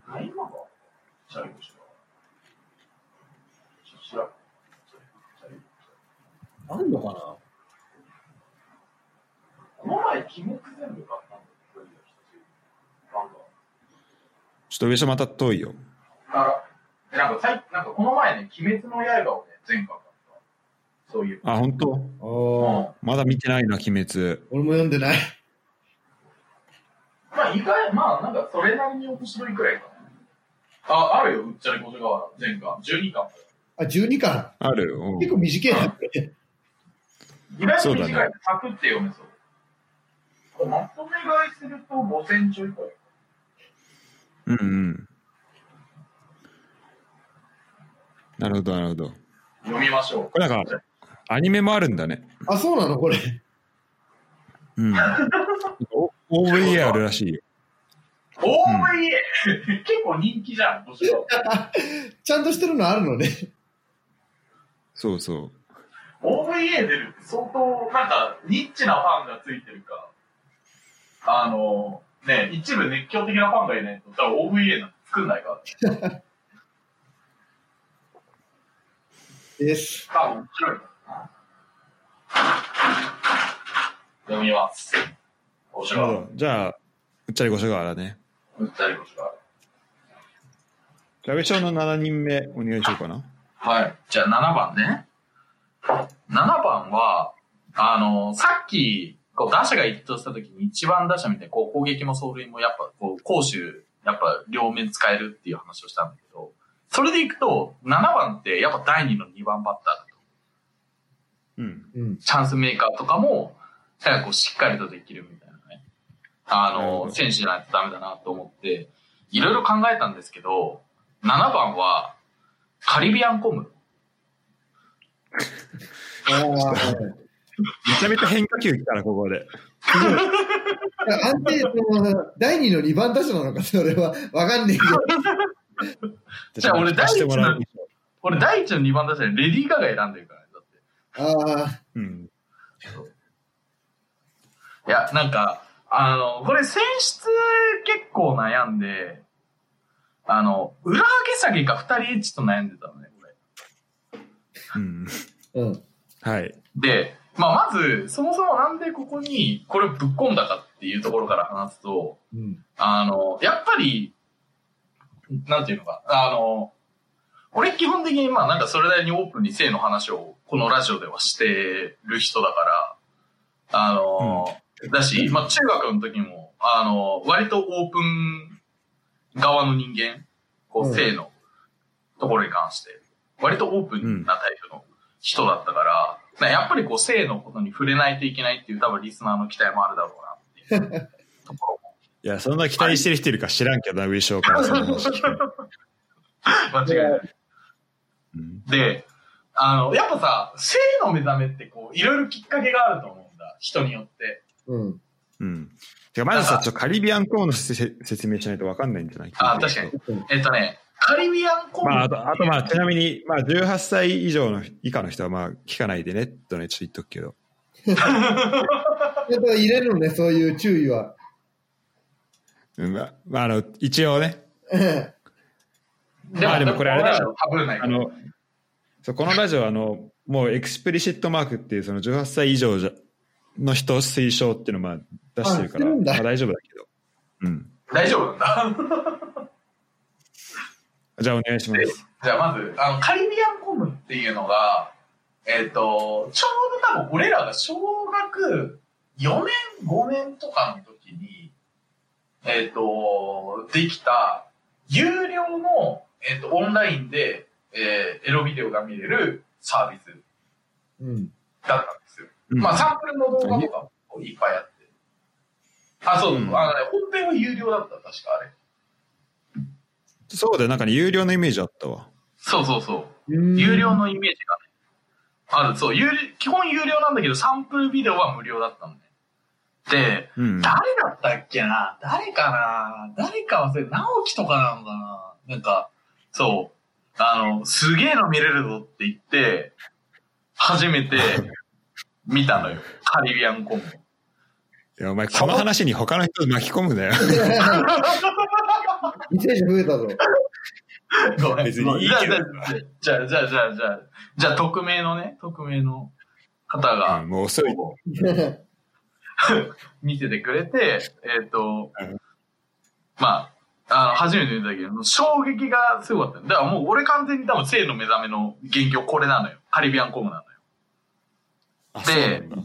あ、そうう。うんでそこから裏上げ下げとか、二人エッチとか、まあ、そういうのがさ、多分ちょうどさ、小学、多分5年、4年5年あたりでさ、あの、いわゆるこう、エロサイトとかさ、あの、エロ雑誌とかさ、エロ漫画とかがさ、こう、一時期はこう流行り始める時期じゃん。うんまあね。なんで、そうそうそう。で、そこに繋がってった元凶はカリビアンコム。で、当時、小学校の時って、なんかその、情報の授業とかでパソコン使わないといけなかったじゃん。うん。パソコン使う授業だったじゃん。あの時に、あの、カリビアンコムは当時、えっと、まだ知名度が浅かったから、なんかさ、あの、フィルターなかった。なんかエロサイト行くとさ、こう、このサイトはなんか青少年なんちゃらで禁止されてますみたいなさ、出てこなかった。あったよね。え、すぐるんとこなかった？俺んとこだ、俺、あんまりそれを見てないからわかんないんだよね。あー、なるほどね。うん。そう、なんかそういうフィルターがあって、そう、うん有害サイトのブロックみたいな。あ、あるんだ。へえ。あの、エロサイトだけじゃなくても、あるよね。その、ああるあるある小学生中学生ちょっと早いかなっていうサイトは。そうそうそう。へだからなんか、多分なんかその頃では有名なサイトとかだったら2チャンネルとかも確かそれで見れなくなってるとか。あ、ダメなんだ、うん一旦あ、そうそうそう。多分見れないよ多分その掲示板系とかはちょっと危ないってなってなってたんじゃないかな。あ、そうそうそう。その時期。だったから。で、ただ、カリビアンコムは当時、えっと、まだ知名度がそんな高くなかったこともあって、このフィルターに引っかかんなかったの。よく見つけてくんな、おい。ざるすぎんだろ、そのフィルター。いや、マジざる。普通にざるすぎる。だから、あの、情報の授業とかの時に、あの、カリビアンコムのサンプルをめっちゃ見てた記憶がある。授業中？授業中。カリビアンコムの裏裏上げとか、裏上げ下げとか。そう。なんかさ、っていう小、あはいあいいよ。いや、まあ、なんかそういうの見た記憶あるって話だったからいい。うん。いや、小5の時さ、あの、まあ、それ、かそれなんだろう、カリビアンコブとかじゃないけど、なんか、庄内米のさ、CM、なんか CM みたいなさ、なんか、女の人が庄内米抱えながら、なんか走ってるみたいな CM なんかめっちゃ流行った記憶あるんだけど、覚えてる？庄内え、前何それ庄内米？なんか、庄内、七い、なしょまい、前みたいな、なんかそんなあ、中でなん、かあったあったあったあった。なんか、なんかあったそれ。なんか、庄内米、美味しいですみたいな、外国人のお姉ちゃんがなんか、水着みたいなので、なんか、で、なんか、走言ってるやつ。あったよね。あった、あった、あった。あった。そうだ。なんか、その、まあ、あんま関係ないけど、なんかそれとかはちょっと、まあ、なんかそれ結構先生が何見てんだみたいな感じになってて、その、まあ、そもそもちょっと意味わかんない音楽が、その教室中からなんか湧いてたっていうのもあったし、赤治安悪いじゃんね。だからちょっとその、まあ、先生からしたらフィルターをかけたいんだろうなっていうような、まあ、あの、やつだったんだけど、まあそういうのがちょっとね、フィルターから生き残ったりみたいなのがあったりしたから、うん。カリビアンコムはがっつり、あの、アダルトビデオサイトになるんで、がっつり。そういう意味でまあうんそうやね。で、生きの、それ生き残ってるのはすごいわ。あと、あの、もう一個衝撃を受けてたのが、そのカリビアンコムが、えーっとね、俺が見た時たね、小6か中1とかの時に、男優を募集してた時あった。男優を。でうん、あの、でも本当に興味で、AV 男優って、なんかこう、どういう募集かかってんだろうって見たの？うん。月収90万からって書いてあって。おおすごい。そんな高いんだ、あれ。え、そう、へーたえ、わかんない。あの、多分今の、今の多分相場で言ってたらそんな稼げないと思うけど、うん。まあ、あれなんじゃん。だからその当時はすごい稼げたんじゃない ?AV 男優って、うん。もしかしたら。で、なんかその、月収90万からっていう数字を見たときに、え？女の人とセックスして、1000万って最高の仕事じゃん、これって思って。一時期、ガチで AV 男優になるにはどうすればいいかっていう考えた時期はあった。それ、販売を見るまでは AV 男優ありだなって思ってたわけ？その、家森では。AV 男優ありだなっていうのがもしかしたら、あの、心の片隅くらいにあったのかもしれない。あ、だからも、、うんうん。AV 男優っぽくなってたの。ああ、かもしれないね。だんだんみんなが AV 男優っぽくなったら、そういう理由かもしれない。心のどっかの片隅に俺は将来 AV 男優になるって思ってた時期があったのかもしれない。いや、でも、冷静にさ、でも、冷静にさ、え、なんか、まあ、一旦なんか今の、なんかそのさ、AV 男優の仕事がさておきさ、その当時でさ、月収90万でさ、AV 男優になれて、まあすごいよね。まあ、すごいね。冷静に。相場が全然わかんないけど、うん。普通にすごいよね。普通にすごい。なんかね、年収聞いた時が、そう、年収しても行くのよ。普通に。なんだっけ今ね、多分シルダンの相場がね、1回3万とかなんかそんぐらいで聞いたな。あ、でも3万もらえるんだよ、1回で。だかららしいよ。顔なしの汁、汁だけだと、1回3万とか。やっぱ、え、どうだった？それは出てみて。え、それはね、それちょっとね、また別の話になるんで、ちょっと、あの、それなんかそれでエピソード作ってもらえればなっていう感じなんですうん出てねえわ出たんだ。。待って。おい、出てねえわ。おい。おい。でもやめろあのさ、なんか、だらけって番組知ってる？千原ジュニアやってる。ああ、聞いたことある、聞いたことある。名前だけは聞いたことある。なんかあれで、なんか AV 男優だらけっていうので、なんか AV 男優3人呼んで、なんかいろいうろん、一人は知る男優、一人はなんかナンパ系、一人は結構有名な人、ああ、はいはいはい。はいはいはいはい。3人呼んでなんか話聞いてたんだけど、まあそのうちの知る男優上昇だったよね、確か。案外出演してるのね。あ、あそう、上昇出てんなと思ってよ、そういえば。うん結構いろんなところでお小遣い稼ぎをね。うん。ら。だね。てか、俺、やめろ。副業できるんだったらそういうのやればいいじゃん。そういうのやればいいじいや、お前でやればいいじゃんじゃねえんだよ。副業で AV タイプしないだよ。あ、ダメなのそれ。ゃん。でも、いや、別に、別に多分 OK っちゃ OK。多分、いけるけど、じゃあそういうもので、あの別に、今、俺 AV タイプになりたいかなりたくないかみたいな、あの話じゃなくて、別に俺今になりたいわけじゃないのよ。あ、違うんだ。え、そういう話じゃなかったっけ？俺も今そういう話じゃない。おい、待って待って待って。それは。?AV 男優を目指すことになったっていう話じゃなかったっけ？いや、なってない、なってない、なってない。マジで、あの、今、今でもなんか、あの、なんか、シルダン出ようぜとか言ってるやつは、俺が知ってる限り一人しかいねえから。俺、まだいる？俺、その、いるよ、一人。あの、個人名隠すけど、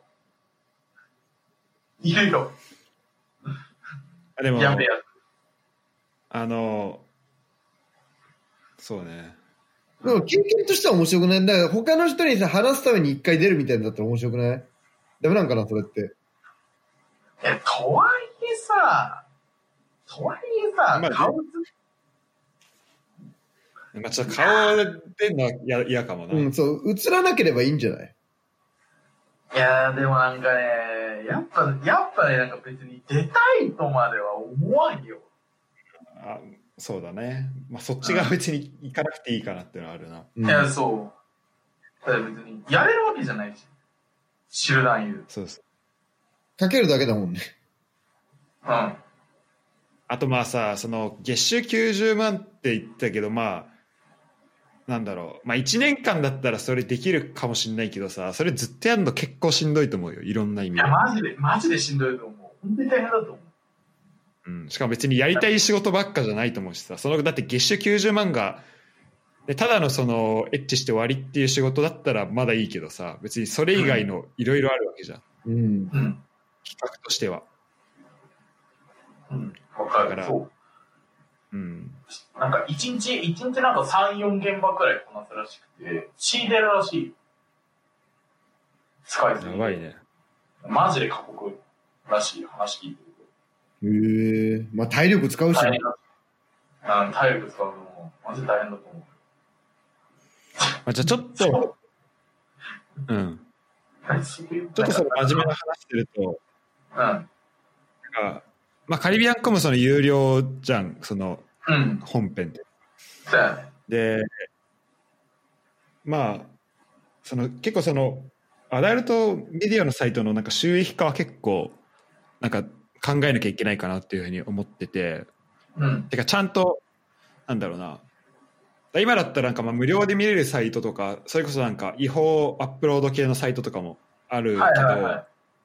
あったりしたし、うん特に多分、うん俺らが小学校中学校の時とかにあったようなサイトでそのうまくその広告の収入収益化ができてないとかがあったりしたと思うんだけどそうするとそのなんだろうお金がまあお金を入れることがその AV 業界というのがうん。まああることがどうなのって話もまああると思うんだけど、まあ、一応じゃあその必要なものだとした時にうん。こうそれなんか漫画村とかの構造もそうだけどなんかお金が回らないいかなくなっちゃうっていうのははいはいはい。多分その業界をそう健全に回していくってところでもあんまよくないのかなってなんとなく思ってて、うんそういう意味だとちゃんとそこでお金を取ってたカリビアンコムっていうのはまあすごいなと思うし有料企業なんだろうね、きっと。有料なサイトだったんだろうね。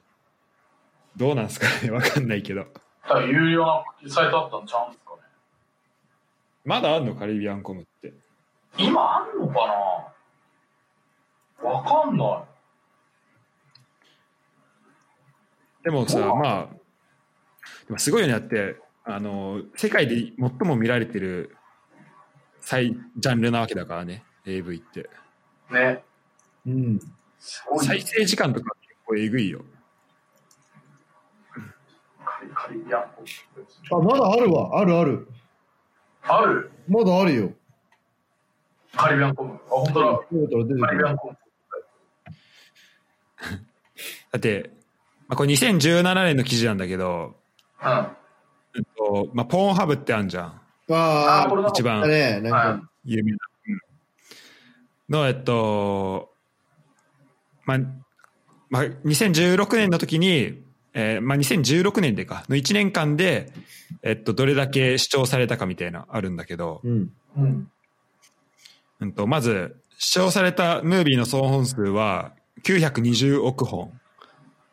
で、地球上に、地球上にいるすべての人が12.5本のムービーを視聴したことに。すげえ。で、総視聴時間は45億時間で、これは52 5200世紀分に相当します。すげえ。うんすげえ。すごいね。だからまあ、すごい見られてるから、だから、で、多分、だポーンハブとか本当に、広告収入とかえぐいと思うんだけど、うん。えぐいと思うわ。確かに。とんでもないだろ。まあでもその業界が、まあ果たして、こう、関係してる人みんなハッピーなのかって言われるとちょっとわかんないよね。まあ本当にやりたくてやってる人がいると思うけど、うん。それこそなんか全裸監督とかを見るとさ、その裏側とかを、がちょっと描かれたりしてるけう。ど、うんん。なんかね、それってどうなのってとこもちょっとあるし、うん。確かに。まあ、うん。そもそも。そもそもね。あるよね。なんかその、なんていうの。まあ、お特に多分女性の方とかはさ、ね、やっぱそれを稼ぐためにっていうものもあったりはするけど、ただなんか AV 女優って、女優の人が大量の、あの、なんだろう、大量のさ、あの人がいるから、女優っていうだけで。うん。はいはい。だから、あの、なんか、あれなんだって、やっぱ、稼げない人は本当に稼げないらしくて。ああ、だから人気が出ないとってことでしょ、結局。あ、そうそうそう、人気が出ないと、マジで、稼げないらしくて。そうでなんか、まあ、せめてその業界があるとするんならさなんかそこのお金のやっぱ構造というかそこをやっぱなんとかしないと結構大変だよね大変なことになるよ、うん。うん。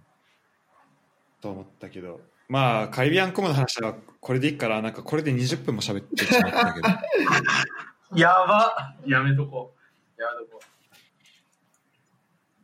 じゃあ次すぐる7番お願いします7番はね、これはもう、高校の時の我々の青春ですよ。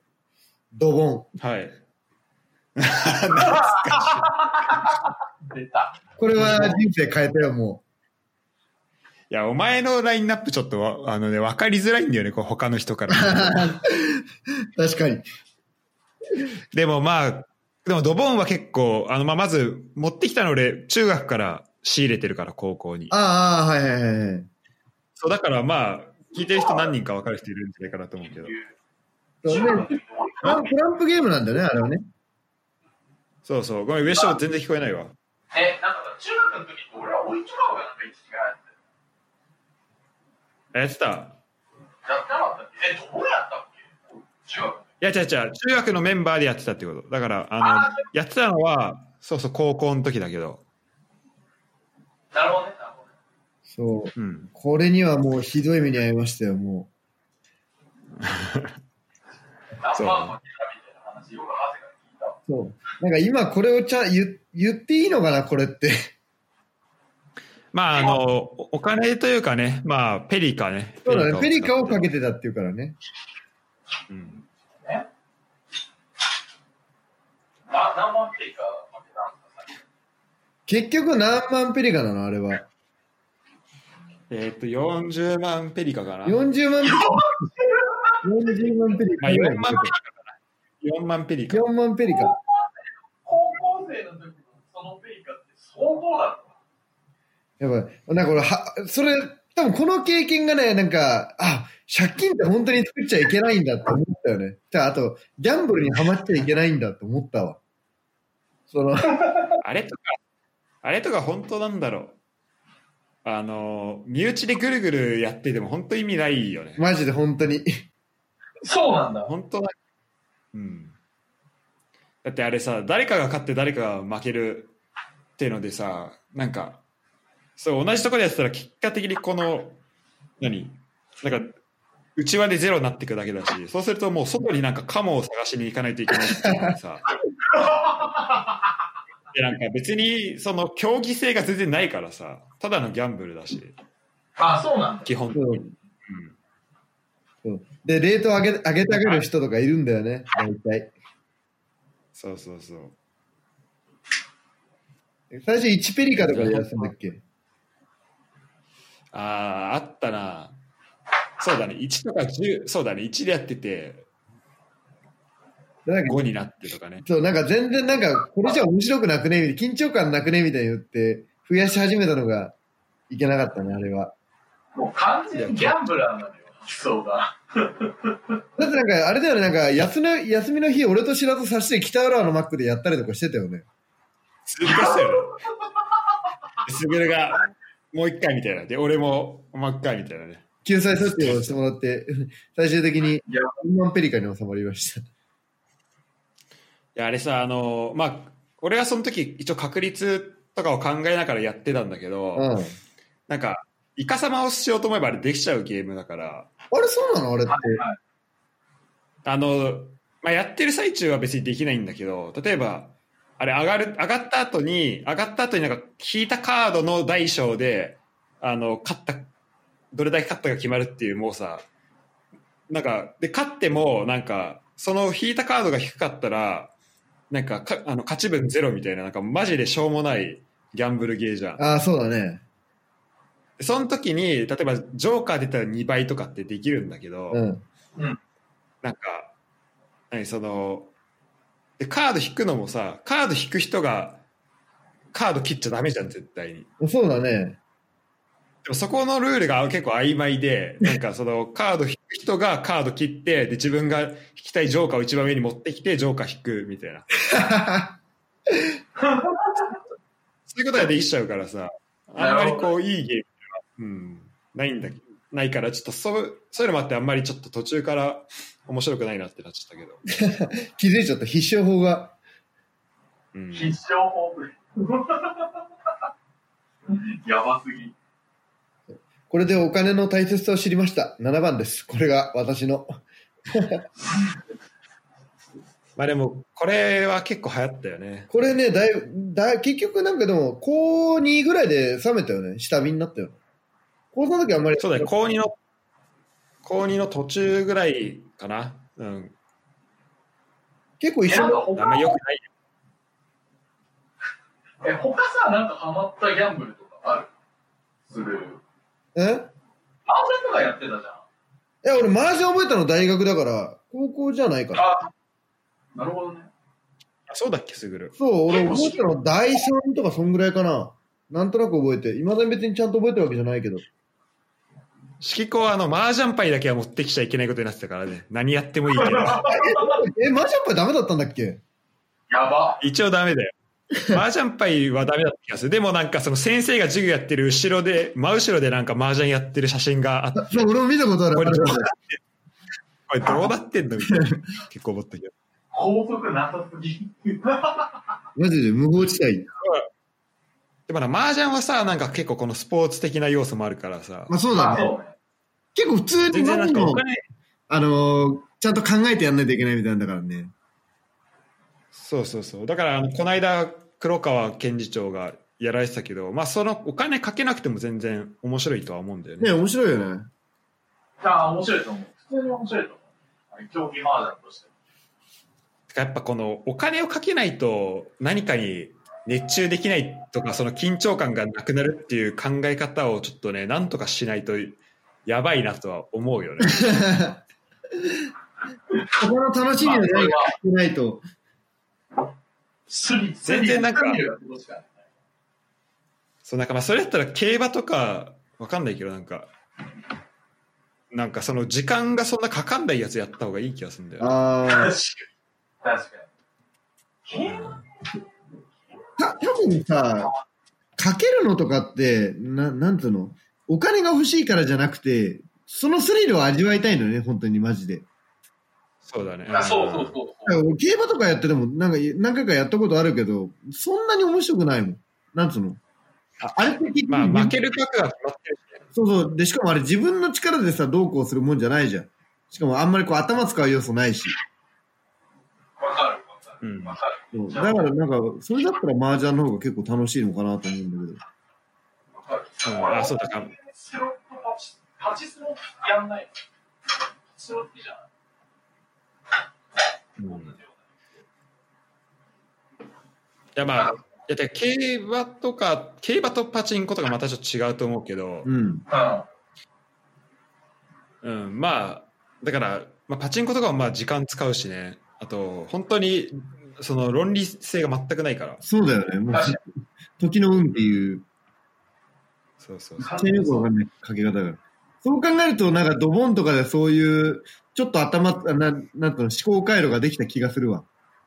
ほんのりと。なるほど、なるほど。まあ、これが、まあ結構悪いバイアスな気は多分にするけど、いい勉強になりました。そうだね、社会勉強。え？社会勉強。社会勉強。社会人になったらできないもん、そういうこと。危ないから。確かに。本当に。子供だから、子供だったまだ。そう、あの時はまだそう、子供だったから可愛いもんよ、あんなの。今いや、お前らさ、7番がアダルトとドボン、あの、家系ってどうなってるの だから、これ買い出せんだから。そう、買い出せ。下位打線の意味が違えんだよな。買い出せ、買い出せだから、あの言ったら全員4番打線なんだって。別に品性の買い出せそういうわけではないもんね、別にこれ。そう、そういうこと。まあでもまあそこもね、こうちゃんと人生に影響を与えてるってのはまあ本当のことだからね。そう。そう、本当に与えたものを選んだ結果、こうなったってだけ。そう、うん。そういうこ例えば8番、9番そこはに巻き返すから、俺ちゃんと。大丈夫、安心して。一番に繋がってくるから。そう。ちゃんと1番に上がるような8番、9番を。と。うん。でそんな上昇、そんな8番を上昇に聞いてみようかな。あ、オッケー。で、は、じゃあ8番って、えっ、と、俺の中ね、結構、プロ野球とかの8番って結構、あの、保守、キャッチャーがやること多いなって思ってる。あだからいわゆるこう、守備の女房役っていうか、だこう打撃云々っていうよりかは、あの、しっかりこう守備をまとめる、こうみんなをまとめるリーダー的な人がうん8番を選ぶのかなと思ってて、で、そういう。じゃあどっちかッチャーってことね。8番あ、そうそうそうそうそう、8番よりはキャッチャー。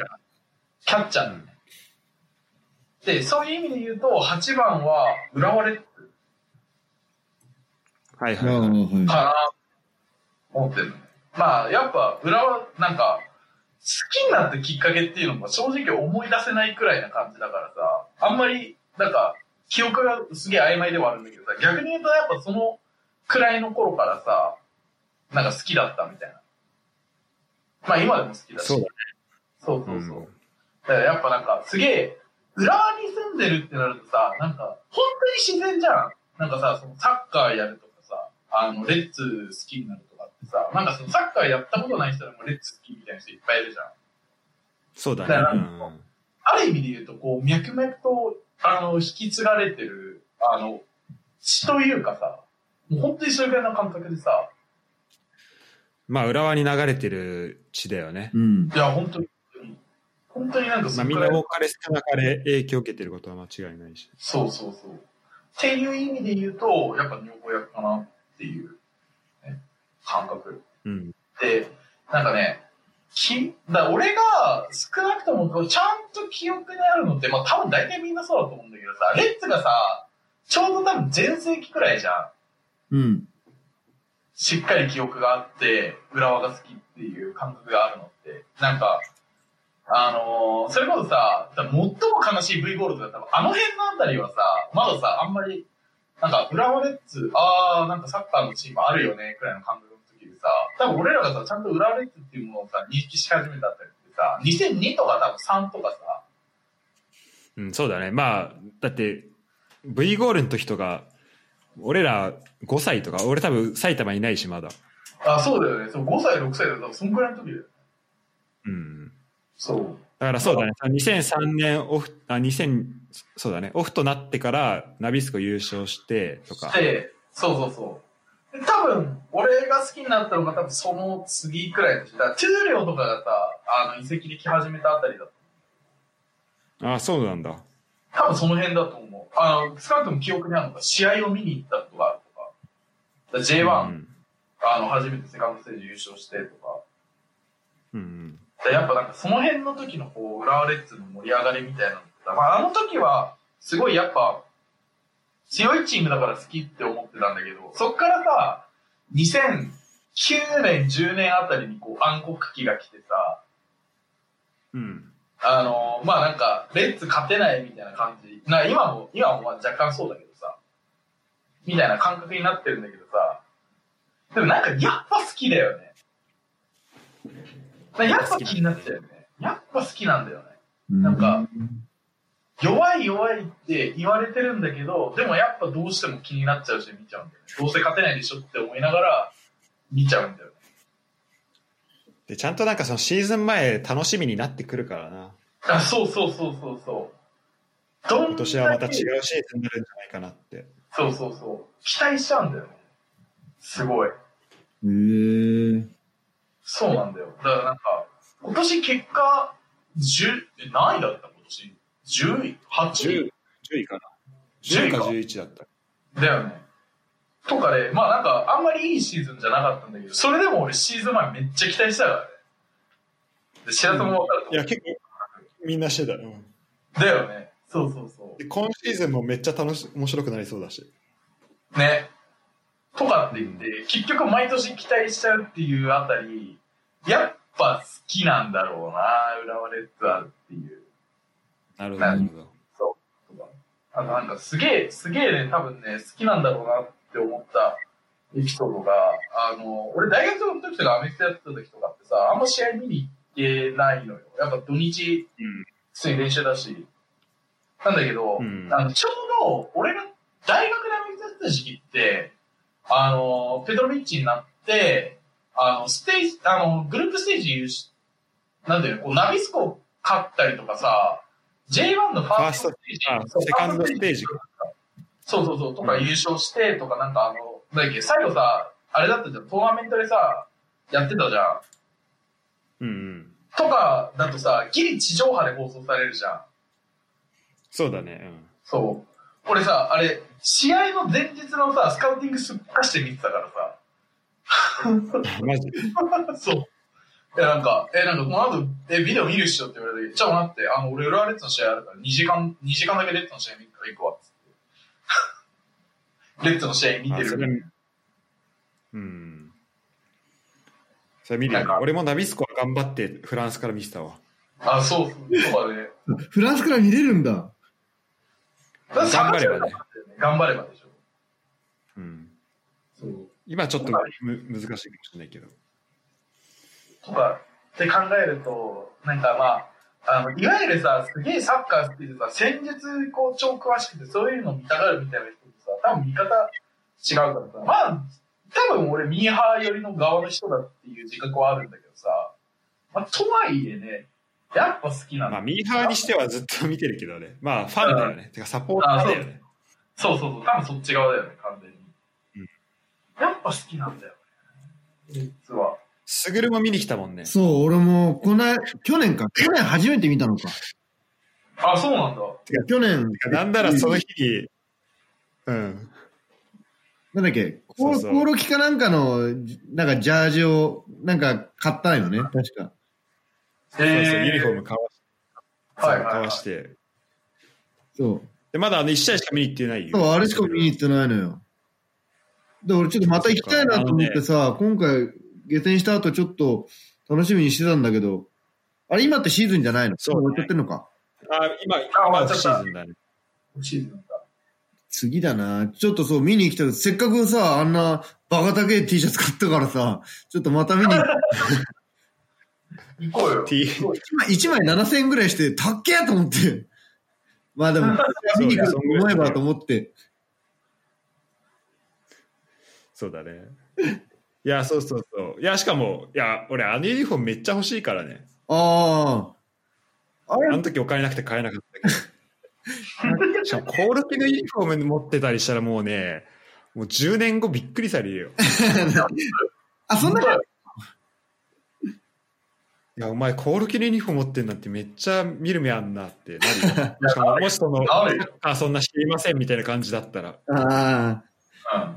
どう、どうやれるよ。普通に。確かなんかその見に見に行った試合かなんかも、コロキ結構なんか結構、なんか渋いプレーしてたんでしょ？なんか。まあ、えっとね、あれだよね、なんか、えっと、アジアチャンピオンズリーグの、2戦目だっけ？うんと、えっと、1戦目かな、その韓国のチームとやっ ?1 て、戦目か。うん、で、あんまりね、チーム自体あんま良くなかったのかな、その時。うん、そう。で、その2戦目がめっちゃ、あの、そう、ウルさんとやったんだけど、2戦目を、あがめちゃめちゃいい試合で、なんか逆転勝利みたいな感じだったのよ。あ。はいはいはいはいはい。だから、スグそうだね。ルはね、スグルはウルさんに来るべきだった。ああ、そうだね。うん。俺大体そういう試合見に行くと、ひいきにしてるチーム負けるんだよね。まあ、それで言うと、あの、あの高校一緒のベッキーは、あの、来た試合、まだ1回も勝ってないから、別気よりマシ。試合5個ぐらい、4、5個見て見に来てるけど、それこそなんか、あの、2016年のそのチャンピオンシップの最後の時とかもなんか来てたらしくて、うん。もう引き分けでも優勝みたいな、そういう状況だったのね。うん。で、それ負けて。って感じでもう、まあ、そういうことはあるよね。こう、ジンクス的な。あるね。いや、疫病神が。まあレッツは今年もちょっと楽しみにしたい、いやー、楽しみだね。楽しみにしたいところですね。まあ、もうさ、なんか、まあサポーターとか特にさ、もうゴール裏で見てる人、まあ、サイスターはまだゴール裏でも試合なんとなく見えるけど、うん。例えば、一産とか行ったらさ、もうゴール裏からだったらもう何起きてるか分かんないみたいな感じになる。ああ、そうだね。そうだね。それでもゴール裏めっちゃ人埋まったりするっていうところは、やっぱりこのサッカーの楽しみ方が本当いろいろあるからなんだろうなと思って、あそうね。本当それこそ、なんか戦術を見る楽しみ方もあれば、なんかそのサポーターとして、本当浦和レッズを応援してるっていうところが本当大事っていう人もいるし、うん。あとなんかこう浦和レッズがこの例えばいろんなコラボ企画みたいな感じでなんかいろんなお店なんか飲食店とかとなんかコラボしてたりするんだけど、うん。なんかそのあっちに溶け込んでる浦和レッズが好きとかさそういろんなこう楽しみ方があったりすると思うんだけどまあそういう意味で本当こう地域に根ざしたこうクラブではあるよね。うん。いや思うよあの、あれだもんね。あの、クラファンで1億集めるとかも、普通に他のクラブじゃ無理だあそうそうそう去年ねクラファンで1億集めたの？うん。おお。そうその中断とかでさお金がちょっとやばいってなって、うん。うんそういやあったねじゃあ本当にファンに愛されるチームなんだろうね、きっと本当に。いや、ほんとそうよ。なんか街の誇りとか象徴とか、なんかそういうレベル感だよね、もうあれまで言うと。うんうん、だってクラファンとか一番高いギフあのリターン100万とかするんだよね。で 100, 100万で別にその純粋サポートみたいなやつでそれね5人ぐらい多分買ってる人いてで他50万とかうん。いろいろあるんだけどもうそういうのは結構うみんな買ってるからやっぱすごいなと思うよね、いや、本当にすごいよ。うん、へえ。じゃあ、まあ、そんな感じで浦和レッズの話をしてもらったけどでは、すぐるの初すぐるの。8位ですか？ああと8番。えっ、と、8番はね、これは、これも結構かなりビッグな、あれですね。えっ、と、大学のラグビーですね。おー、大学ラグビーでかいね。これはまあまあまあ、で、特に4年の時かな、4年の時の、1回だけ公式戦に出た時、初めて公式戦に出たが8位かな。おー。結構それはそう、大きい結構結構自分の中で、まあいろいろ残るものがあったかなと思ってて。で、まあ、まあ、もともとその1年から3年の間は、まあ、まあ、公式戦出ることなく終わって、で、まあ、さすがに、ちょっと、4年はちょっともう本当に出たいなっていうふうになって、で、春シーズン、すごい調子よくて、練習試合とかめちゃめちゃ調子よくて、で、たまたまその、えっ、と、A チームか、A チームのやつが、まあ一人怪我して、で、じゃあリザーブどうしようかみたいな話になった時に、たまたま入れてもらって、で、法政の試合に出たんだけど、うん。でもこれで出たい、なんかその、俺多分暑いのがダメで、その試合中に。はいはいはい。なんか暑いのがダメで、暑いと全然動けないみたいな感じなのよ。で、その、うんその公式戦より前の試合、その、それまでの試合は春で、結構涼しかったのよ。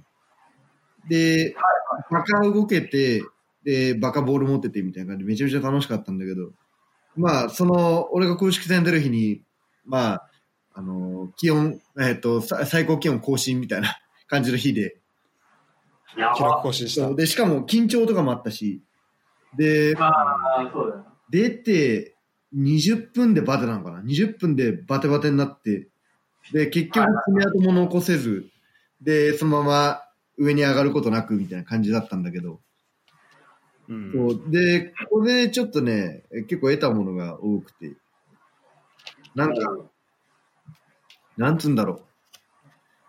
うーん、まあ、この、この日のプレー自体も多分、多分そんなに良くなくて、まあ、一、一回、一回、あのーランナーに抜かれたりとかっていうふうにしてて、で結局、なんつうの？うーん、なんて説明すればいいんだろうな。なんつうんだろう。まあ、多分深く考えない方がいいみたいなのかな？そういう意味が、なんか、なんか結構俺は考える方で、なんかいろいろ試合前とかに考えることが多い多い方で、これしたらこうどうしようとかっていうふうに結構、まあしかもちょっとマイナスの方に考えがちで。で、状況の整理プラスちょっと不安に思ってるところをそうそうそうそうそう。で、結構試合前に考えて疲れるみたいなのもあって、たなるほど。多分もう、なんつうのかな。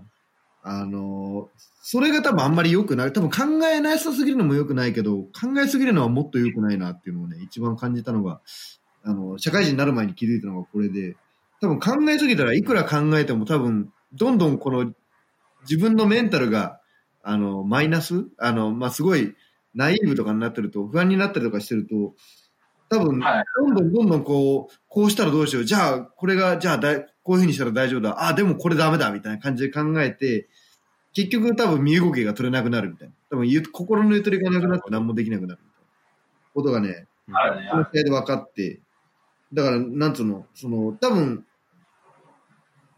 やったことしかできないから、その、まあ多分、これからもそうなんだけど、や、や、今までやったことしかできないから、多分それ以上のものを、多分考えすぎたりとかっていうのは良くないなっていうのは多分この大学の、あの、唯一出た公式戦で学んだこと。力みすぎない。深いことは考えない。や、やることは、自分が今までやってきたことしかできないみたいな。それはさその不安に思うことっていうのは結構その今まで自分が、うんと、やってこなかったような状況を結構想定して不安に思ったりしてたのああ、でもそれもあるかな。で、あと、今までその1軍、2軍とかの練習に出たことがなかったから、それが一番でかかったんだ。だからどういう動きしてるのかもよく知らねえし。だから、まあ他の選手の関わり合いとかそうそうそうも全部含めてねそれも知らねえし、いや、これをどうすればいいんだろうな、みたいな思って。で、それをいろいろ考えたりとかしてると、すごい、でも頭クラクラしてきて。いやーでもわかるな、それ。ちょっと、そう、あの簡単すぎるとね、初めてだと、やっぱりどうしても緊張するから、なんかそれで、なる。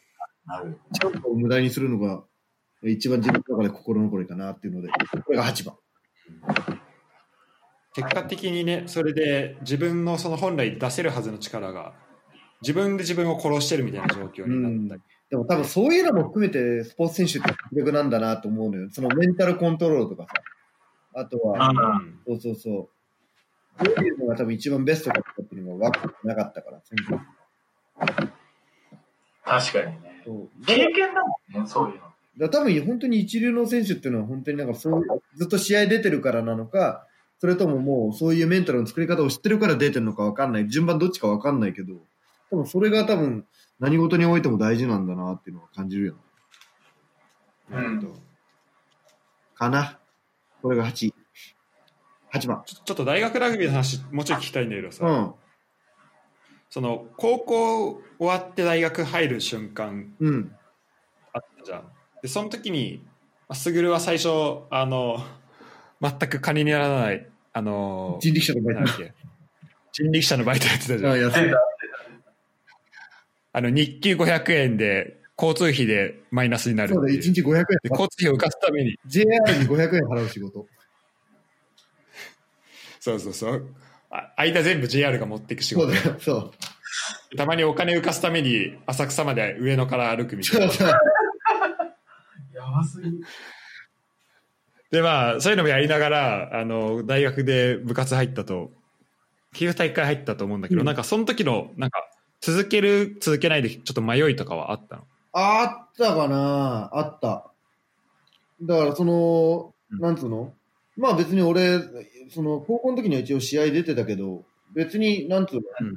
その、なんつうのかな。別に光るものがそんなにあるわけでもなかったし、まあ唯一、まあスクラムだけは自信あったんだけど、で、最初、うん。まあ別に、うーん、まあ大学体育会入ったらまあ余計もっと出れなくなるし、きついんだろうなと思って入るつもりなかったんだけど、う。うんん。ちょっと一番でかかったのはね、やっぱり、その、高校と、高校大学で一緒にやってたさ、あの、同期が誘ってくれたのが一番でかかったかな。あ一緒にやろうぜ。一緒にやろうっていうふうに言ってくれて、で、言ってくれたのでかかったし、あとはうん、まあ、少なからず自分の中で、あの、スクラム、まあ、スクラムっていうプレーがあるんだけど、それには自信があったから、それがまあ、どれぐらい他のところで通用するのかも知りたかったっていうのはちょっとあるかな。それが一番のきっかけかな。その二つかな。誘ってくれたのと、なるほど、なるほど。ちょっと自分の実力をもっと見たかったっていうのかな。えー、え、いつ頃決めた？その入るっていう。うーん、2月ぐらいかな。大学入学され結構早いね。そうだね、前なんだ、じゃあもう。うん。確かに、ねなんか入る前からさ、もう内部の人は、高校部活やってたやつはもう、ちょっと声かかったりとか、あったよね、ちょっと。あった説明聞きに行ったりとかあったから。リクル説明切ったりとかね。うんうんえそう。まあ、それに別に大学、まあ多分どうせ大学行ってても多分勉強しないだろうなってのは気づいてたから、ー、なるほどね。それもかな。なるほど、なるほど。うん。じゃあその誘ってくれた同期はマジであのすごいなんだろう、まあ、まあ、今をうん、作ってくれた一人でもあるよね。そうだね。じゃあ、多分その同期いなかったらだいぶまた人生変わってたんだろうなとは思うよね、本当に。うん、もう感謝して、それだけはもう本当に感謝してますよ。もなるほど。ううん。いや二人ともなんかこの7番と8番の落差が半端ないけどどうこの、いいじゃん。最後、最後この1番につなげるための打線に入ってきてるから、ちょっとここら辺は、ちょっとねそうそう、ちゃんと打たないといけない。なるほどねそう。ちゃんとね。が、じゃあちょっと大鳥いきますかそれいきますか。いいよ。うん9番ね。9番俺の中でエースピッチャーだから。完全に。エースピッチャーね、あはいはいはいエースピッチャーだ。セ・リーグねはいセリーグ。で、あのね、シラスがね、あの今回のやつのね、最初の時にね、す、あの、言ってたことなんだけどね、9番ね、ナルトの万引き。それは人生の転機なのか。エースピッチャーのね、やっぱ万引きなのよ。これは、これはエースピッチャーですか？これはエースピッチャーですよ。もう、もうあの、あれよ、もう大正義菅野よ。まあ、これを語らずして何も言えないだろうね。9番主体みたいになったけど大丈夫？上森。9番チームだけど普通4番とかに主体を置くんだけどさ。いや、でも4番アメフトもあるから。4番アメフトそうそうそう。4番岡本、9番菅野みたいな感じ。抑え、抑えられなそうな9番だな。大丈夫かな。まあでも強いよね、この9番は。この9番ね、強いよ。なんかね、一応なんか選んだ理由、真面目に話すと、あの、実は俺の、こう、人との向き合い方っていうものを決定づけたの、実はここなので。うんというと、ちょっと大丈夫かな、その。あの、ごめん、上森、万引き用語論みたいなのはやめてね。いやいや、ちげえよ、ちげえよ。みんな万引きやろうぜって話になんねえから大丈夫だよ。なんか窃盗、窃盗ギャンブルアダルトビデオってもう、なんか産業それ やばいやつじゃん。やばいやつじゃん。じゃあ、じゃあ、じゃあ、はいはいまじ、真面目に行きましょう。で、ちょっと、その万引きの前の話からいくと、俺、小学校の時って、あの、多分、病院行ったら、うつ認定されるタイプの人だったのね。うん。あの精神的に相当に病んでた時期なの。理由はいくつかあるんだけど、うん。まあ、まず、そもそも小学校の時に、俺、身内がポッポコポッポコ死んでたのね。そうだね、毎年、あの、年賀状出せなかったもん、あ、そう1年目が。そうそう。全部夢中みたいな。うんマジでポッポコポッポコ人死んでて、だから俺じいちゃんとかすごい好きだったんだけど、うん。じいちゃんとか死んだし、とか、あといいとことかも死んだし、うん。みたいな。だからもう小学校の頃から結構なんかその身近な人が死ぬみたいな感覚が普通だったんだけど、だからやっぱその好きな人が死んでくみたいなところとか、あのーまあやっぱその当時小学校の時ってなかなか受け入れられないじゃん。うん。うんで、えっ、と、その時に多分俺が小学校の時にこう承認欲求を満たそうとする時って、多分目立つことでこう承認欲求を満たそうと多分してたんだよね、小学校の頃は。うん。で、ただ、俺、まあなんかわかると思うけど、結構いじられ側の人じゃん。うん。そうだね。そう。だからこう目立とうとすれば目立とうとするほど結構いじられる系だったから、あのーなんていうの、こう出る杭は打たれる的なので、なんかすごいこう自己嫌悪に陥ってて、だから俺小学校の時、まあ楽しかった記憶もあるんだけど、あんま思い出さないのよ。すごい楽しかったみたいな記憶が。うん。結構ぽっかり抜けてたりするのね。そう。だから、なんか俺世界線的、なんか世界線がずれたら、俺なんか、下手したら、なんかその、なんていうの？こう、ヤクザで弾きとかやってる世界線結構普通にあったんじゃねって思ってる。グレグレて。うん。ちょっとこ,、うん、こじらして。うん、そうそうそうそう。その世界線全然普通にあり得るなって、冷静になったら思うんだけど。で、うん。まあ、こっからこう中学の万引きの話に繋がっていくんだけど、あの、中学の時に万引き流行った時期って、こう、万引きをすることによって、俺人から認められてるわっていう感覚がすごかった。まあでも中学生だったら多分そういうとこはあ、そうそう。まあありあるじゃん度胸試しそうそう、度胸試しっていうのもあるじゃん。あと、ちょっと悪いってやことやってるやつかっこいいみたいなさ。ああ、わかるでしょあるじゃん。まあ、それをやることでこのなんか仲間として認められるみたいなね。あ、そうそうそう。で、俺ってなんかその当時サッカー部だったけど別にサッカー全然上手くないし、なんか、あの、場を回す系の人でもないから、あの、なんかそその万引きによって、こう人から認められるっていう感覚を持ってた人だったのね。ううんん。うんでこう万引きをすることが、俺がこう人から認められる唯一の、あの、方法だ、みたいな。ああ、得意プレー万引きだったのね。あ、そうそうそう、得意プレー万引きみたいな。だからこう、あの、スグルがスクラムが得意みたいな感じで、そのスクラムが俺にとっては万引きだっ万引きだった。盗みこそが。た。盗むことが、そう、俺が唯一誇れる、うんあの、技っていうね。で、まあ、捕まるわけですよ。捕まるわけですよ。捕まりますね。捕まりますよ。で、うん。あの、まあ、この後からもう本当すごかったんだけど、まあ、親とかにはもう恥だって言われるわ。あの、サッカー部、サッカー部が練習参加してもらえなくて、こう、なんか落ち葉、落ち葉拾い部。あの、ただただ落ち葉掃除を多分2ヶ月3ヶ月くらいか。一生やっそんな長いことやなかっで、なんか、なんか結構長いことやってたよ。俺はあんま覚えてないけど、なんか結構長いことこっちの拾い部やらされるわ。で、まあ、あの、さっきのさ、あのー、5番の話とかの時にさ、なんかその先生から嫌われてたみたいな。まあ、これも決定づけたのは完全に万引きですよ。うん。た。あ、早稲かね。うん、早稲あ、か。そうそうそう、バタヤカの話の時とか。だから、だからそうなってくると、だなんていうの？だから簡単に言うとさ、スグルがスクラムできなくなるみたいな感じの感覚よ。もう飛べなくなっちゃったわけね、お前は。あ、そうそうそう。そう。っていうわけよ。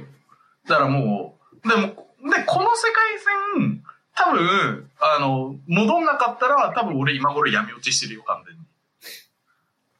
闇落ちしてるよ。間違いなく。うん。そう。なただ、ななんか転機があったわけね、その万引きした後に。あそうそうそうそう。ただ、なんかそっから立ち直れたのって、なんかこう何かきっかけがあるわけじゃないんだけど、なんかその、普通に接してくれる友達がいるっていうことに気づいたことだったのね。そんな、普通に接してたっけ？いや、え、じゃあ、あのね、え、じゃあ、あの、なんか、あの、いや、俺ま俺が俺がそうじゃないだけかもしれないけど。いや、なんか万引きとか、なんか、まあ、いじってたよ。めちゃめちゃいじってたけど、うん。めちゃめちゃ。まあ、それも含めて。それも含めてよ。そう。うん。だから多分意識して接してたわけじゃないんだよ。しらすからすると。うんあの、そうだ、別に俺、俺別に上昇が万引きしたって感覚そんなないからな。そうそう、そう、そう。ただ、別に意識して接してくれてたわけじゃないんだけど、変わらずに、こう、同じようにこう接してくれる人っていうのが、いるっていうことが、とにかく嬉しかったのよ、これ。マジで。これマジ。うん。そう。だから多分、早稲田の人たちもそうだと思うんだけど、まあ、万引きしたって俺知って知ってたじゃん、早稲田の人たちも。みんな知ってるよ。だって俺が言ってたから。そうそうそう。俺をはじめみんな言って そう、みんな言ってたから。だけど、だけどまあ別になんかさ、それでなんか超煙たがあるわけでもなくさ、まあ普通に接してたじゃうん。た。うんうんん。。そう。あの、面白い話になるかなんか上昇だとそれ、うんそれが。あ、そうそうそうそう。まあ、多分その感覚なんだろうけど、でもなんかそれがすげえ嬉しかったのよ。俺にとって。実は。うんうん。そう。だからなるほど。なんか、そう。だその時になんか、多分前回の4番の時にさ、白津がさ、なんかその、アメフトやって日本一になってこう、他の人を見返したいって思ってたことないのみたいなこと多分質問したと思うんだけどさ、あはいはいはい。そう、ここに繋がってくんだけど、あのー俺、この多分万引きの経験経てから、承認欲求足りないみたいな感覚、人生で覚えたことないの。ああ、なるほど。そこが、はもう、ハイすぎて、ハイになりすぎてここ。がね、ハイになりすぎてね、承認欲求が足りないみたいな感覚がね、マジでなくなってんの。だから、あの、こう、人を見返して、あの、承認欲求取ろうとか、マジで思ったことないのよ。から、じゃあもうそこで満足しちゃったんだ。あの完全に満足した。そう見て。万引きで満足したっていうか、万引きして、捕まって、どんどん落ちた時に、普通に自分にこう接してくれる人を、とか、なんか自分と普通に仲良くしてくれる人を、やっぱこう、あの、っていうのは、自分にとってこう本当に大事なものだから、そういう人たちは本当に大事にしよう。で、そういう人たちがいるから、俺がいるんだっていう感覚になったのよ。おーそうだ、まあ、それで十分というか、それ以上ね、求める必要はない。求める必要が、そう、なくなった。だからもう万引きもしなくなった。本当か？なるほど。本当だよ。してねえよ。してねえよ。まあ、俺、あのね、ちょっとここで言っちゃうと、その後一回だけ優勝が町岡でフリスクを、あの、俺の目の前で撮ってるのは見たけど、パクった時はあったけど、でもあれはね、あれでね、結局制裁受けた。あ、そうなの？あ、そうだよ。あれは、あれは俺で制裁受けたよ。だあれがラストだね。最後の万引きのフリーあ、そうだ。30最後の万引き、ザ・ラスト万引き。ザ・ラスト万引きじゃねえよ。まあでも上昇のことをさ、まあ今だったらもうさ、まあいろいろ表現のしようあるけど、うん。高校ぐらいの時にじゃあ上昇の話をするとしたらさ、まあふ二言目ぐらいには万引きの話になるじゃん。いや、誰そう。そう。本当に。しかも別にさ、うちの中学校、まあそれ、結構な人数が万引きしてたと思うんだけど、うん。でも、なんかそこでやっぱ一番目立ったのが、まあさっきの話にもつながるけど、さっき言ったけど、うんやっうん。ぱそれでなんか目立つのが、なんか上昇というか、結構取り上げられ方がさ、こう大きくなってたじゃん。ね、すげえ大きくなるんだよね、なぜか俺。でまあそれでだからみんな知ってる話ではあったし、まあ、俺も散々まあちょっとネタっぽく話した時もあったけどうん。そのなんだろう前の話というかその小学校の時の話とかはあんまり考えたことなかったからおーちょっと面白かったな今の話はそう。そう。だから、そう完全にこの俺の人付き合いの関係を決定づけたのは、この万引きがあったから。まあ、俺も人に迷惑かけることあるから、ちゃんとなんかその、好きな、自分がなんかこう大切に思ってる人を大事にしようっていう感覚がどこまで実践できてるかわかんないけど、まあ、ただ、なんか考えの本質はもう完全にそう。う。っていう、そう。本当にね、あの、そういう意味では万引きしてよかったかもしれない。だからお前、だそれはダメだろ、お前。あの、盗んだ数だけ人は成長する。盗んだ数だけ人は成やべやべお前だけだろ。推奨推奨までするな まあでもまあ何をや何をやってもねこういうふうに後から見返すとこうどっかつながってるってことだよねいや、そうよ。本当に。でも俺本当小学校の時の上昇のイメージはすごいなんかなんかめちゃめちゃ生真面目っていうイメージがあったわあ、違うんだっけ？高校、小学校と。真面目なんだ。なんかいやすごい覚えてるのは、まあ、少年団でサッカーやってた時に、うんなんかあの、まあ、審判がさ毎回ついてるわけじゃないからさ、うんやっぱちょっとなんかミニゲームっぽいややった時とか、まあ、自分たちで、まあ、セルフジャッジになるんだけど、うんうん。セルフジャッジでなんか自分の方にこう有利な判定になった時とかに。有利になってるけど本当は違った時とかになんかいや今違くて俺が触ったってさ俺が最後触ったから相手ボールだよみたいなのを、なんうんか自分から上昇が言ってておおなんかそれやる人がね他いなかったってなんかあこの子はすごい真面目だなってなんかその時結構思った記憶はあるー。へえあ。あー、でも確かに小学校の時は真面目だったかもしれないね。中学になって完全に崩壊したけど。あー、でも確かにでそうんそうそう小学校でまあ、まあいろいろあってうん。うん。でまあ、中学に行ったと思うんだけど、うん、ああと結構その先生にお母さんっていう小学生だったよね上昇はねあー、そう。そう、俺、女の先生にお母さんっていう癖がね、あった。そう、そっちがいやお前やばいあのコーチにもお母さんって言ってたから やばいって、マジで。まあでもなんかそういうちょっと可愛らしいところがあったけどうん。もう可愛らしい。まあ今は可愛らしいよまああの やめよう。ごめん。ごめん。まあ小学校の時はそうだねだからまあだからそれを裏にはちょっといろいろそう考えるとことかもまああったんだね上昇小学生小学生上森小なりに小学生の小なりにね、こう、傷を受けてた時期だったんですよ、あれは。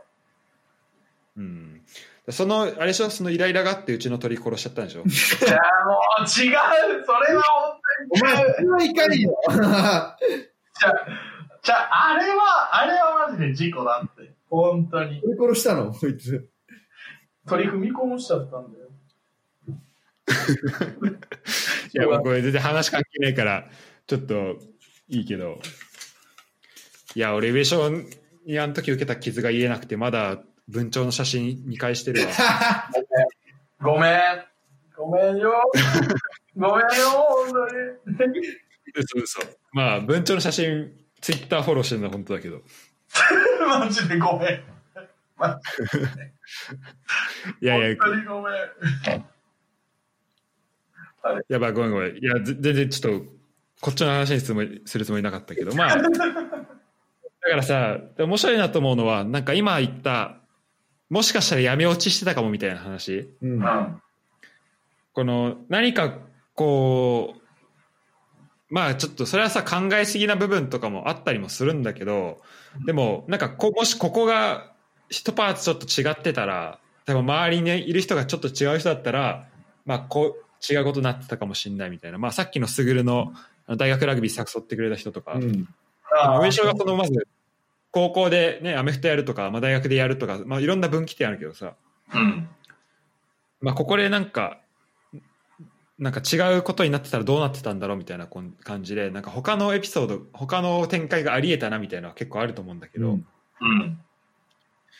ちょっとね、あの、昨日上昇とも LINE で話したけど、やっぱこの、やれたかも委員会っていうのをちょっと今度発足させようかなと思う。もういいおー、出た。やれたかも委員会。うん。まあ、あの、ドラマがね、ドラマというか、バラエティーだよな。やれたかも委員会。バラエティーか、うん。なんかあったね。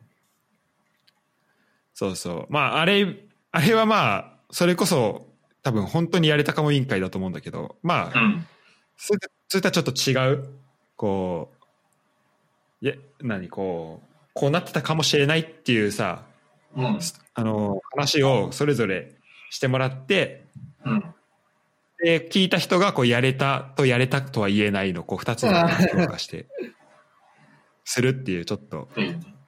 それちょっと今度ね、できたらいいかなと思うんで。いいね。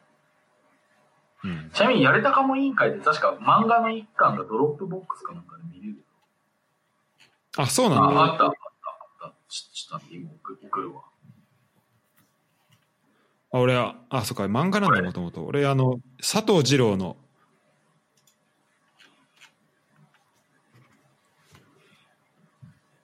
これ何公式なの？公式。へえ。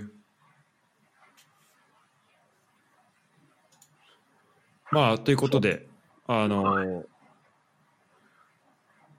そうだね。今にこう、つながっているところであるんだけど、まあ、違うところに導きうる話で、結構、大きな二つの道だったよね、その時の上昇のさ、万引きした後って。いや、ほんとよう。んマジで。でも、でもまあみんな普通に接したって言うけど、本当に結構ひどかったけどね、優勝に対してはみんな。いや、あの、ひどかったよ。ひどかったよ。ひどかったのは知ってるよ。ひどかったのは知ってるんだけど、あの、とはいえね、とはいえね、あの、で、万引きしなくても友達だったじゃん。わかるそううんまあいや俺でもやっぱ万引きして万引きしなかったら俺友達じゃなかったと思うな。おい、おかしいやろ。おかしいやろ。そこでちょっと一個箔がついたよね、上昇ね。えー、マジ？箔がついていや、ごめん、あんまこういうこと言うのよくないな。うん。まあでも、えみんな本当みんな聞いて聞いてる人、聞いてる人、万引きすると箔がつくらしいぞ。だいい、言わなくて言わなくていい。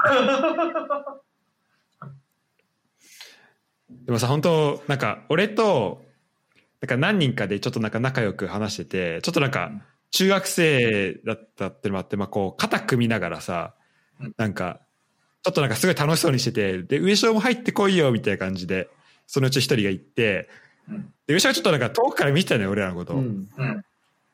で上上昇入ってこいよみたいな感じで行って、で上昇がバーって寄ってきたら、くんな万引きみたいなさ。あったね。あ、そ、そういうのもあったね。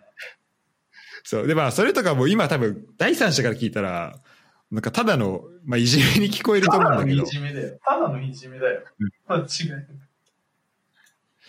でも、なんだろう、なんかちょっと上昇は本当まあ、だからこれが本当にさ、それこそ、あの、今の上昇に、こう、道、こう続いてる道と、あとそうじゃない道って、こう、二つあり得たと思うんだけど、うん。うん、だから、そういう意味だとやっぱこう、俺らがちょっと上昇を試す結果になっちゃったのかなっていう気がするな。その上昇の精神力っていうかさ、試されてた。うん。だってあそこで上昇がちょっと何？あれに耐えられなかったら絶対に闇落ちしてるじゃん。ね、間違いなく闇落ちしてるね。うん。闇落ちしてる世界観だ。だからそれはね、ちょっとどうだ、俺らとしてはどうだったのかなとも、まあ思うけど、うん。まあ、上昇から見たら、まあそういう、あの、変わらずに接してくれた人がいたっていうそところになう。るんことがね、何よりも大事だったんですよ。うん でも別にあったらその接し方で本当に変わらずに接してたのかちょっと若干疑問が生まれてきたけど。いや自分の中で納得してんだったらいいんだっていい過去にしとけってお前マジで。あ、あそうだねそうそう。そうだね。そうだね。まあ、こんな9番ですよ。はい、9番。ありがとうございました。結構はい。濃いやつをいただきました。そうだね。うんじゃあ最後、スグルの鳥を聞きましょうか。そうだよ。俺はもう流れるにね、いけるような打線組んでたから。9番、おちなみに、あ、ごめん。ちなみに、スグルの1番、2番はどんな感じだったかも。じゃあ改めて教えてもらっていい？えっと、1番、えー箱根にチャリで行く。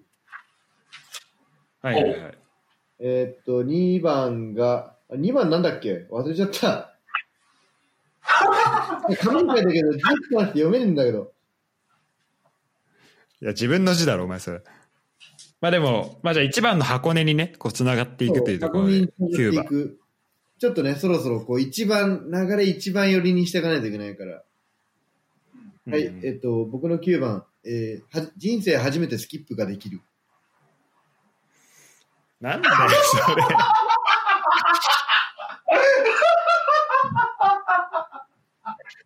これはぜひとも聞いてほしい、本当に。うん9番ね。9番。あの、俺、スキップができるようになったら幼稚園の頃だったのよ。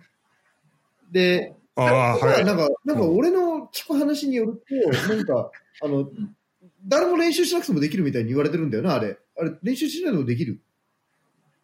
ああ、まあ、うんまあ気づいたらまあ、普通にできるようになるものっていう感覚はあるよ。そう、練習した？あれ。いや、スキップは練習したことないの。練習した記憶はないね。俺できなかったのよ、練習。確かに、確かにそう、スキップできない人ってね、いるよ。確かに。そう。で、あの、初めて人生の多分一番初めの挫折が多分それなのよ。スキップができない。うん。で、あのー自分でね、ずーっと練習してて、で、初めて、でもなんかその一番初めの挫折だったんだけど、一番初めにこう自分で克服できたものなのよ、これが。だから俺未だに覚えてるの、これ。幼稚園年中さんぐらいの時よ。えそう。だからね、この俺のい今までの、あの、それ以降の人生の、なんかね、結構縮図なんじゃないかなって、一番、あの、まあ根本にあるやつなのかなっていう。とりあえず努力すればどうにかなるっていうのを一番たあの気づかせてくれたのがこのスキップなんだよね。自分の中で。一番初めの周りからの周りとの劣等感を感じてやってたけど、結局できるようになり、みたいな、そういう中でサクセスストーリーがね、自分の中で出来上がって、で、それが多分今まででもめっちゃ、続いてるのかな、みたいでもまあ頑張ったら何でも、こう解決できるっていうふうに思思えるようになってるのはすごいいい出会いだよね、その最初。しかもほら、幼稚園の時のすごい、なんかジャブ程度のものだったからさ、なんか、うんうん。いなんかちっちゃいながらにいい経験したな、みたいな。や、俺よかった。俺、すぐるが大学生になってスキップ初めてできるようになったっていうのかと思った。さすがに違うの。さすがに頭おかしいだろ、それは。よかった、幼稚園で。当たり前だろ。なんでスキップ大学生になってしたくなったんだろうとか思って いいろいろ、いろいろ考えちゃって。その時に。いた。いや、思ったよね。や、薬やってとかって、そう。こっち万引きの話したから、それに対抗してなんか薬の話を持ってきたのかと思った。違うわ。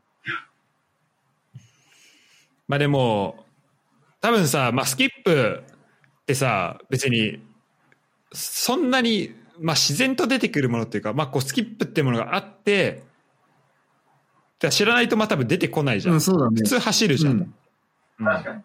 だから多分、誰でも、まあ、見てすぐできるようになる人はいると思うんだけど、うん多分、スキップがどういう風になってるか分かんない瞬間っていうのは、もしかしたら多分みんな幼稚園とかああって、ただなんかそれを、こう、まあ俺らはさ、まあ、もう幼稚園の時とかだったらもう忘れてるから、うん忘れてるけど、それはちょっと意識的にこう、こう、何、自分が、だから、すぐるは意識的に自分がそういう問題を、問題というか、こう、できないっていうのが一個課題としてあって、うんそれを？まあ、そこにこう、解決しようと取り組んだっていそうう、それが一番最初が、もう、もう、俺の原点。これが。なるほど。じゃあそこから、そうだね。そうそうしてみると、1番から9番までこう、ちゃんとつなそう、がっ全部繋がてる感じかな。ね、いい9番でしょ？な、最初、なんだよお前みたいになったけど、いい9番でしょこれ？いい9番だわ。スキップから箱根？でも、でもね、なんか、すごいね、あれだね、なんか、すぐるの、なんか、こういう話聞いてるとさ、すぐるってなんか意外と、なんていうの、こう、普段って知ってるとさ、なんかその、すぐるの、アホ、なんか、言い方、もう言い方だったけど、アホなんだアホって言われた。お前も変わんないからな。俺俺もアホだから、俺もアホだから、あえてアホっていうだけどさ、なんかそういう目にフォーカスしがちだけどさ、こう見るとなんか、すぐるってやっぱすごいこう、努力してきた人なんだなっていうのがさ、9番からも分かる。いいよね。スキップ。懐かしいな。努力の天才だよね、もうすぐるはそ。うだいや、本当に。さすが、さすが、いや本当尊敬しかないわ、すぐる、その努力の天才。何事もね、照れるわ。うん。ちゃんとこう、解決できるまでしっかり取り組むし。そうだね。いやーそうだねって、俺自分で言うのもおかしいけどな。やっぱ俺、ダメ、照れて喋れないよ、多分今。もうダメだよ。まあでも幼稚園だったすぐるが、幼稚園生だったすぐるはうん、スキップを最初に覚えて、そうやね。えーそうだね。で、高校で、高校のラグビーで走ることを覚え、そして社会人になって、社会人になる前に自転車で箱根に行き、大人になって船に出ると。常にチャレンジャーだから、俺も、人生。あこれちょっと映画一本作れんじゃない？ドキュメンタリー映画作ってみる。ハイハイからスキップ、走って、チャリ、そして最後は船。いいね行くところまで行って。いや、すぐ、そうでさ、すぐるんちすごいのは、兄ちゃんが今度空行ってるっていうね。ああ、確かに。兄弟揃ってなんかちょっと、ちょっと変わってる、変わってる。ちょ何っと特殊な、ちょっとだけ特殊な、あれだよね。あれ？うんあれは、え、親もそういう関係なんだっけ？いや、兄貴は、兄貴は、あ、じゃあ父親は工場で働いてんだよ。そうだよね。だから急に。不思議だよね。いや、マジで不思議。何もう、地球や嫌になっちゃったの？地球というか、地面は嫌になっちゃったそう。だから多分俺、そのうち宇宙行くんだと思う、多分。マジすぐる宇宙いそう。いそいいじゃん。な、NASA 入る、NASA。あ、そのために今英語勉そう強してるのかそう。。あの、宇宙兄弟パターン。俺多分宇宙行くんだわ、きっと。う。めちゃめちいやゃ面、白い。いや、すぐる、そうだね。宇宙行ってほしいな。結構なんか、適合しそうだし。案外、ボンベなくても行けるみたいな。それはもう、マジお前宇宙人。いやそしたらもうすぐるの、すぐるの謎がいろいろ解消するわ。宇宙人だから文化違うし、みたいな。え、てかお前本当は他の星から来た宇宙人でなんか、うあの、生まれた星に帰るためになんか今船で訓練してるとかじゃない。なんだよ、その展開。あの、ハリウッド映画みたいな。で兄貴はなんか空か、空を使って、なんか二人で協力して元いた星に帰ろうとか。そう、そ、その過程なんだよね。そしたら、ちょっと、マジ本当に、本能的にそれをやってるんだとしたら、マジ映画撮ってくれよ。宇宙帰る日になったら。それもう感動だよねドキュメンタリー。感動。感動映画それでも、ね、し2シリーズくらい作れる。そしたらもう、早稲赤も鼻高々で、そんな。わけわかんないけどな。うちの、北浦和湖だって、ここじはると宇宙人がいたことになる。すごい。なの？その、それ並べていいの？くじはる並べていいの？ツートップ。北浦和ツートップ。え、くじはるいたの？ペパこちら見て。そうだ、だあの、高橋校長がなんか教えてたって言ってたよ。へえ。いや、こちらもっちだぜ。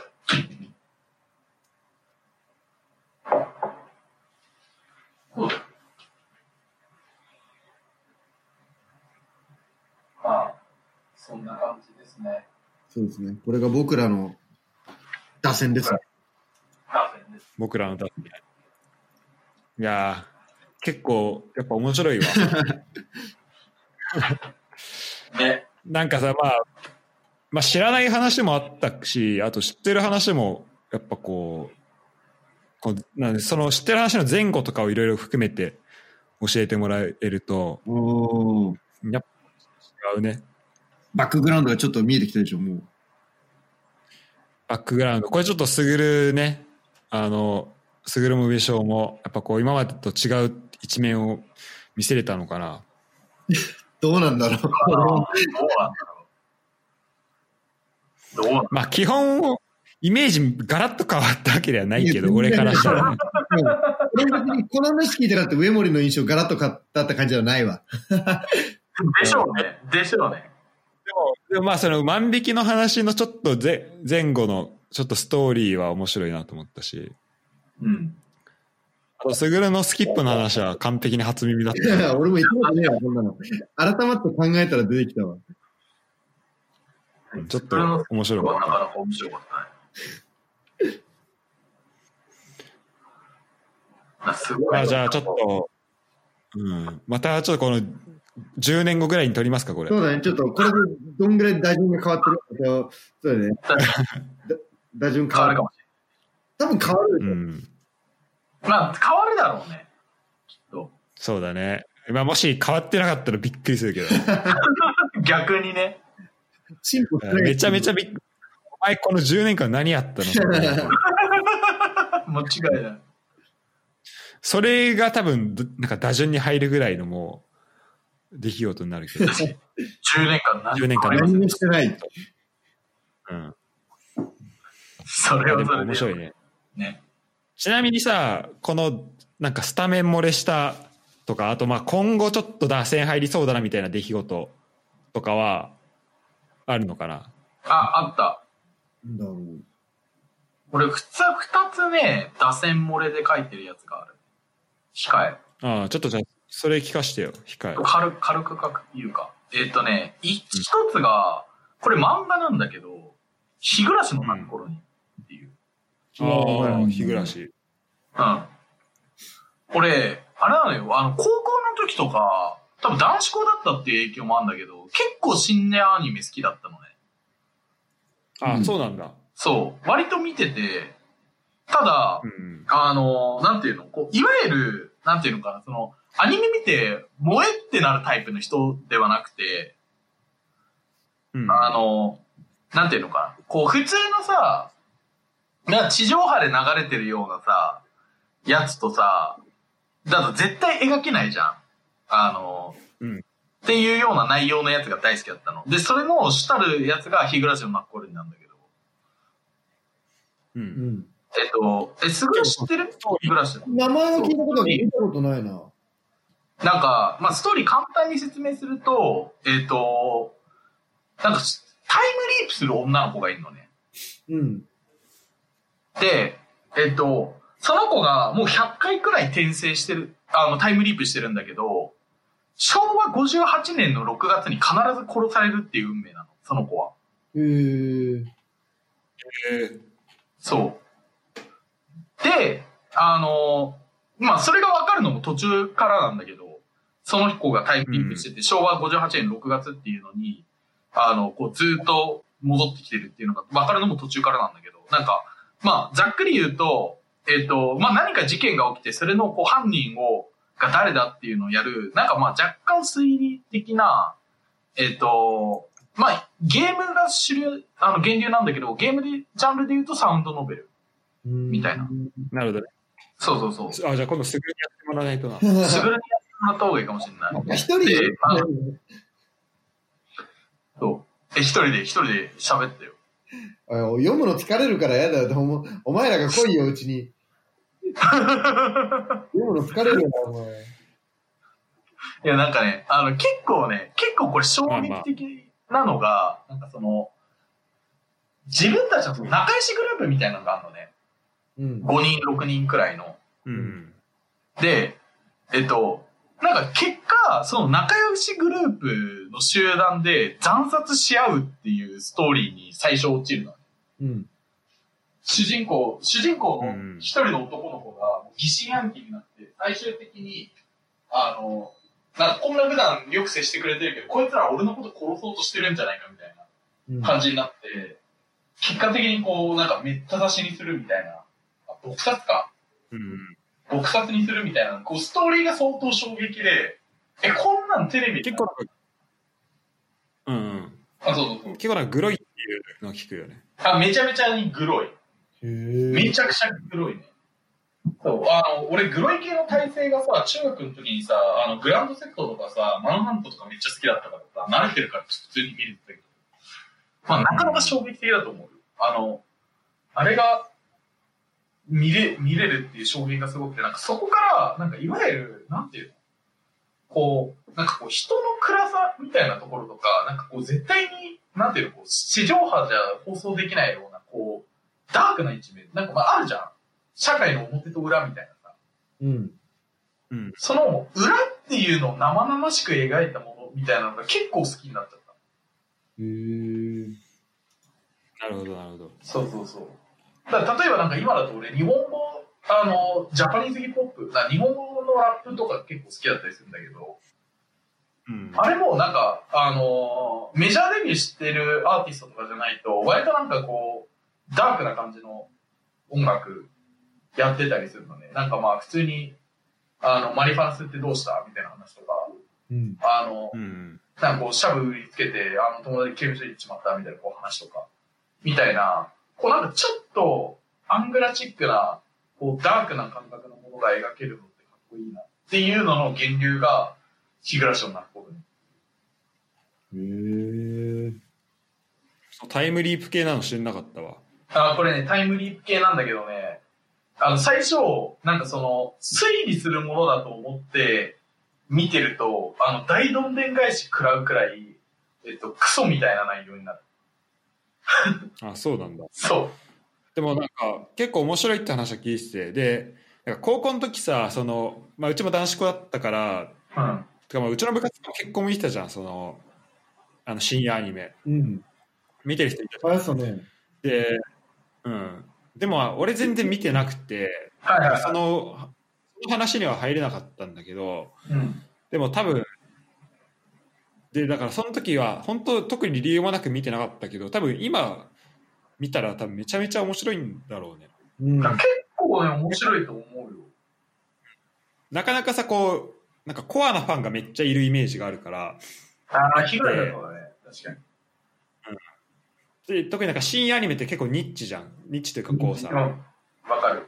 なんかそういう感じがあってさななかなかこう知らない間にこうなんか、まあ、敬遠してたわけじゃないけどなんか別に最初のファーストチョイスにならなかったんだけど、うん。でもちゃんとこう何？見よう見てみたら多分面白いんだろうなっていう作品は結構何個かあるよね。うんある日暮らしは確かに今今の話聞いて結構面白そうだなって思った今。日暮らしはね、結構、まあ、俺は好きだよ。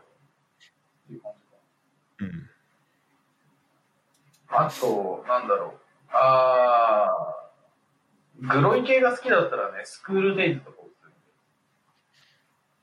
する。ああの、あれ、青春、なんか、高校生の、えっと、男の子が、えっと、すあの、初めてこ恋をして、その女の子との恋愛模様を描くっていう、こうすごい、あの、ラブストーリー系のアニメ。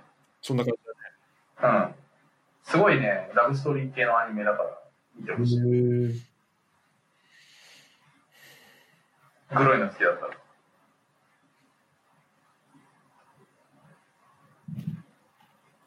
うんそしたらなるほどね。それが一個ね。すぐるはどう？俺ね、あとは今のところは書いてなかったな。考えてみると、あと、あ、でもね、多少影響あったのかなっていうのはね、小学生の頃に、えっ、と、おばあさんを助けるっていうのがね、結構あるかな。人生の転機おばあさんを助ける。おばあさんを助ける。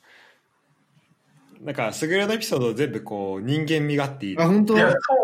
すごいよね。スキップとかおばあさんとか、こうなんか、ちゃんと一個一個こう、エピソード、本当あった出来事が、チャリで運ぶとか。そう。で、なんかこれ、これは俺、小学校が私立だったから、電車で通ってたのよ。で、あの、駅からこう帰るときに、そのエスカレーター乗る乗ってる、大きい、なんか風呂敷包み、すっごいでかい、なんか、風呂敷を、あの、首からかけてるおばあさんがいたら、もう本当に漫画に描いたような、おばあさんそうだね。まあ、あの、マジで漫画描いてるいたのよ。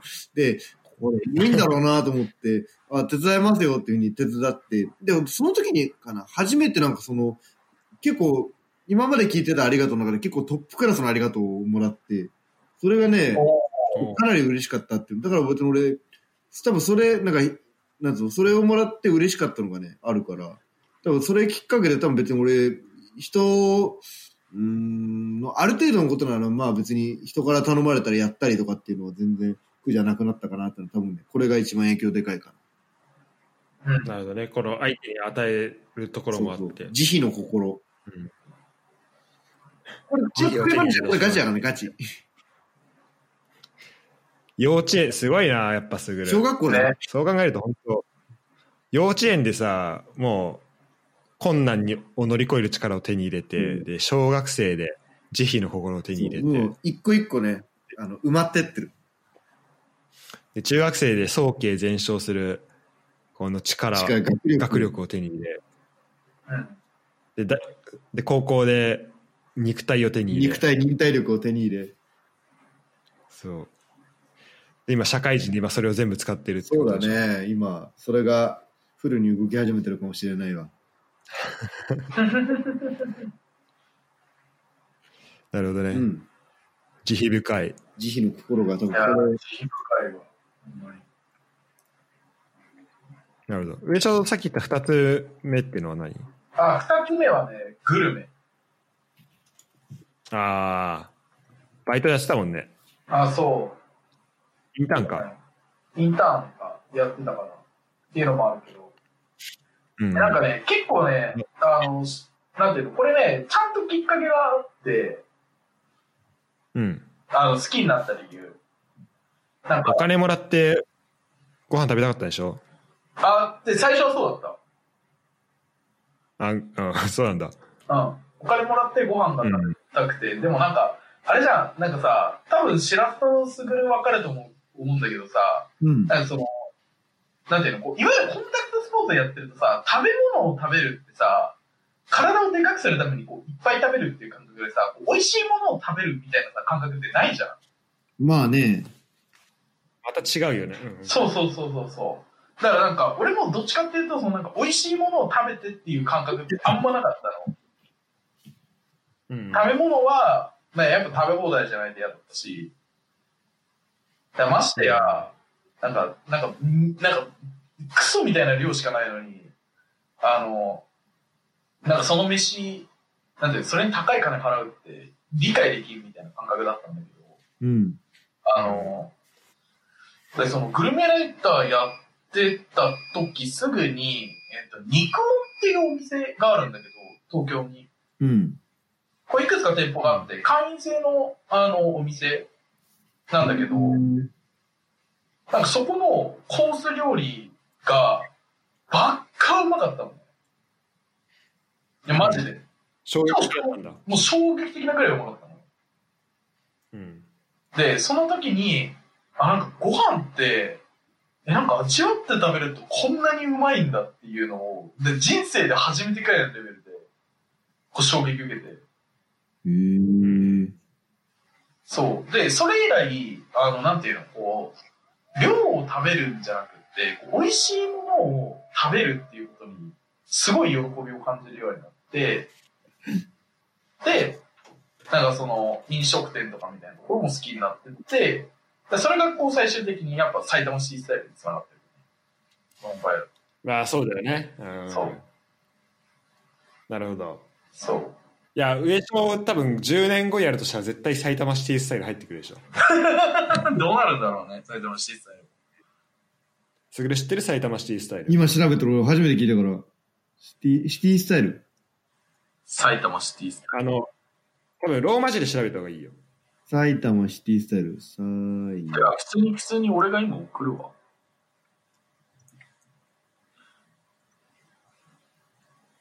まあ上昇があの運営してる、なんか有名レポートサイトなんだけど。初めて知った。ああ、本当だ。埼玉市を盛り上げるためのサイト。あ、そうそうそう。ツイッターもやってるよ。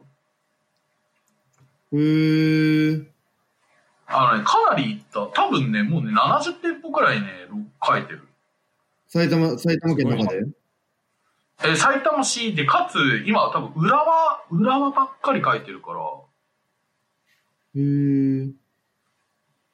大宮の方とかも俺いろいろ知ってるよ。あ、大宮の方とかもね、ちょっとこれから開拓したいなと。蕎麦屋とかうまいとこあったりするよ。えー、行きたい行きたい。あのねいいなで、ガチの意味ないから。今ちょっと、まあそう、素のいいのが出ちゃったわ。最近、でも上昇、それこそさ、うん。どうしよう。いや、あ、いいよ。あいい話変わっちゃうから。あ、なんか、あの、ツイッターがね、最近すごいフォロワーが増え始めてきてる。あ、そうなんだ。うん。多分この1週間で3、40人くらい増えたから、なんか、めっちゃ増えてるよ、今。お前、あの、あのホームページにあるさ、うん。埼玉シティマップのあの、リンク先変えた方がいいよ。なんか、ゆうこって人に飛んでるよ。これ、お前のお姉ちゃん？え？マジで？え？ん？え？なんか、フォロワー、フォローゼロ、フォロワーゼロの、あ、本当だ、なんか変な人に飛んでる。ちょ、変えるわ。誰やねん、これ。これあの、多分、多分最後に S ついてないから。そういうことか。なるほどね。ちょっと、うんあざっす、変えます。ありがとうございます。でもさ、上昇あれだよね。小学校、うん。あ中学校の時とかマジ大食いだったよね。なんか別に体をピク、てかそんな横にでかくなかったのにさ、ああ、そう、め、食べるのは好きだったね。あの頃かなんか早稲田の合宿でなんかカレー死ぬほど食ってて、なんか、なんか何大食い勝負みたいなやってなかったお前。や、やった、やった、やった。なんかそれに勝ったみたいな話聞いて、お前合宿来て何してんのと思って。もうそうだよね。うん、やっぱそれも含めて、やっぱこうね、あの破天荒な生き方をやっぱしたいっていうのにつながってるよね。やっぱボーボー、ボーボーボー世代だからさ。脈々と受け継いでるすごい。脈々と受け継がれてるよね。いや、そうそう、そうなのよ。でも、あの、マジでそうで、だから、俺にとって食べるって、フードファイトだったから、うんうん。基本的に。だからなんか、それでいくと、やっぱ、あれだよね。なんか、その、食べ物っていうものの、なんかなんていうの、こう、アート性というかさ、そういうのにこう、触れるって結構な衝撃ではあったよ。うーん。やっぱ食べ物ってアートなんだってすごい思った。だからなんか飲食店で、あの、なんていうの飲食店の人ってさ、やっぱ経営者じゃん。だし、だそういうなんかその自分のアートで、こう人を喜ばせるみたいなのとか、マジでかっけえって思う。尊敬してる。普通に。でやっぱすごいあ。となんか、まあ料理面白いのはさ、その、うんまあ何？まあアートな部分もあるし、あと、美味しい料理を作るってところになると、実はその、なんかサイエンス的なところもあるしさ、うん。ああ、そうね。限られた時間とか設備とか、あと、そうだね。まあ、あと人とかで、うん。とかで、その美味しいものを作るってなると今度なんかエンジニアリング的なそういうところも入ってくるからさ、そうだね。ちょっと面白いよね。その、その辺が融合するっていうのは料理でさ。うんいや、本で、これみんなが、みんながこうかん関わるとこじゃんそれってうん。うんだからいやじゃあこの活動ねどんどん広がっていくといいけど広がっていくと、多分5年すごいねフォロぐらいに。ー、うん、フォロワー1000人ねえ結構いるね。結構いるんだよ。今1100、1150何、1167人か。えいくらで買ったの？え？いや、それは言えないよ。それは言えない。買ってるんかい買ってねえわ、やめろ。マジでやめろ。買ってねえんじゃん。上森これにレモンクラブ乗せちゃダメだよ。混むからえ？これにレモンクラブとか乗せちゃダメだよ。え、ダメ？レモンクラブ。ダメ、混むからダメだよ、お前。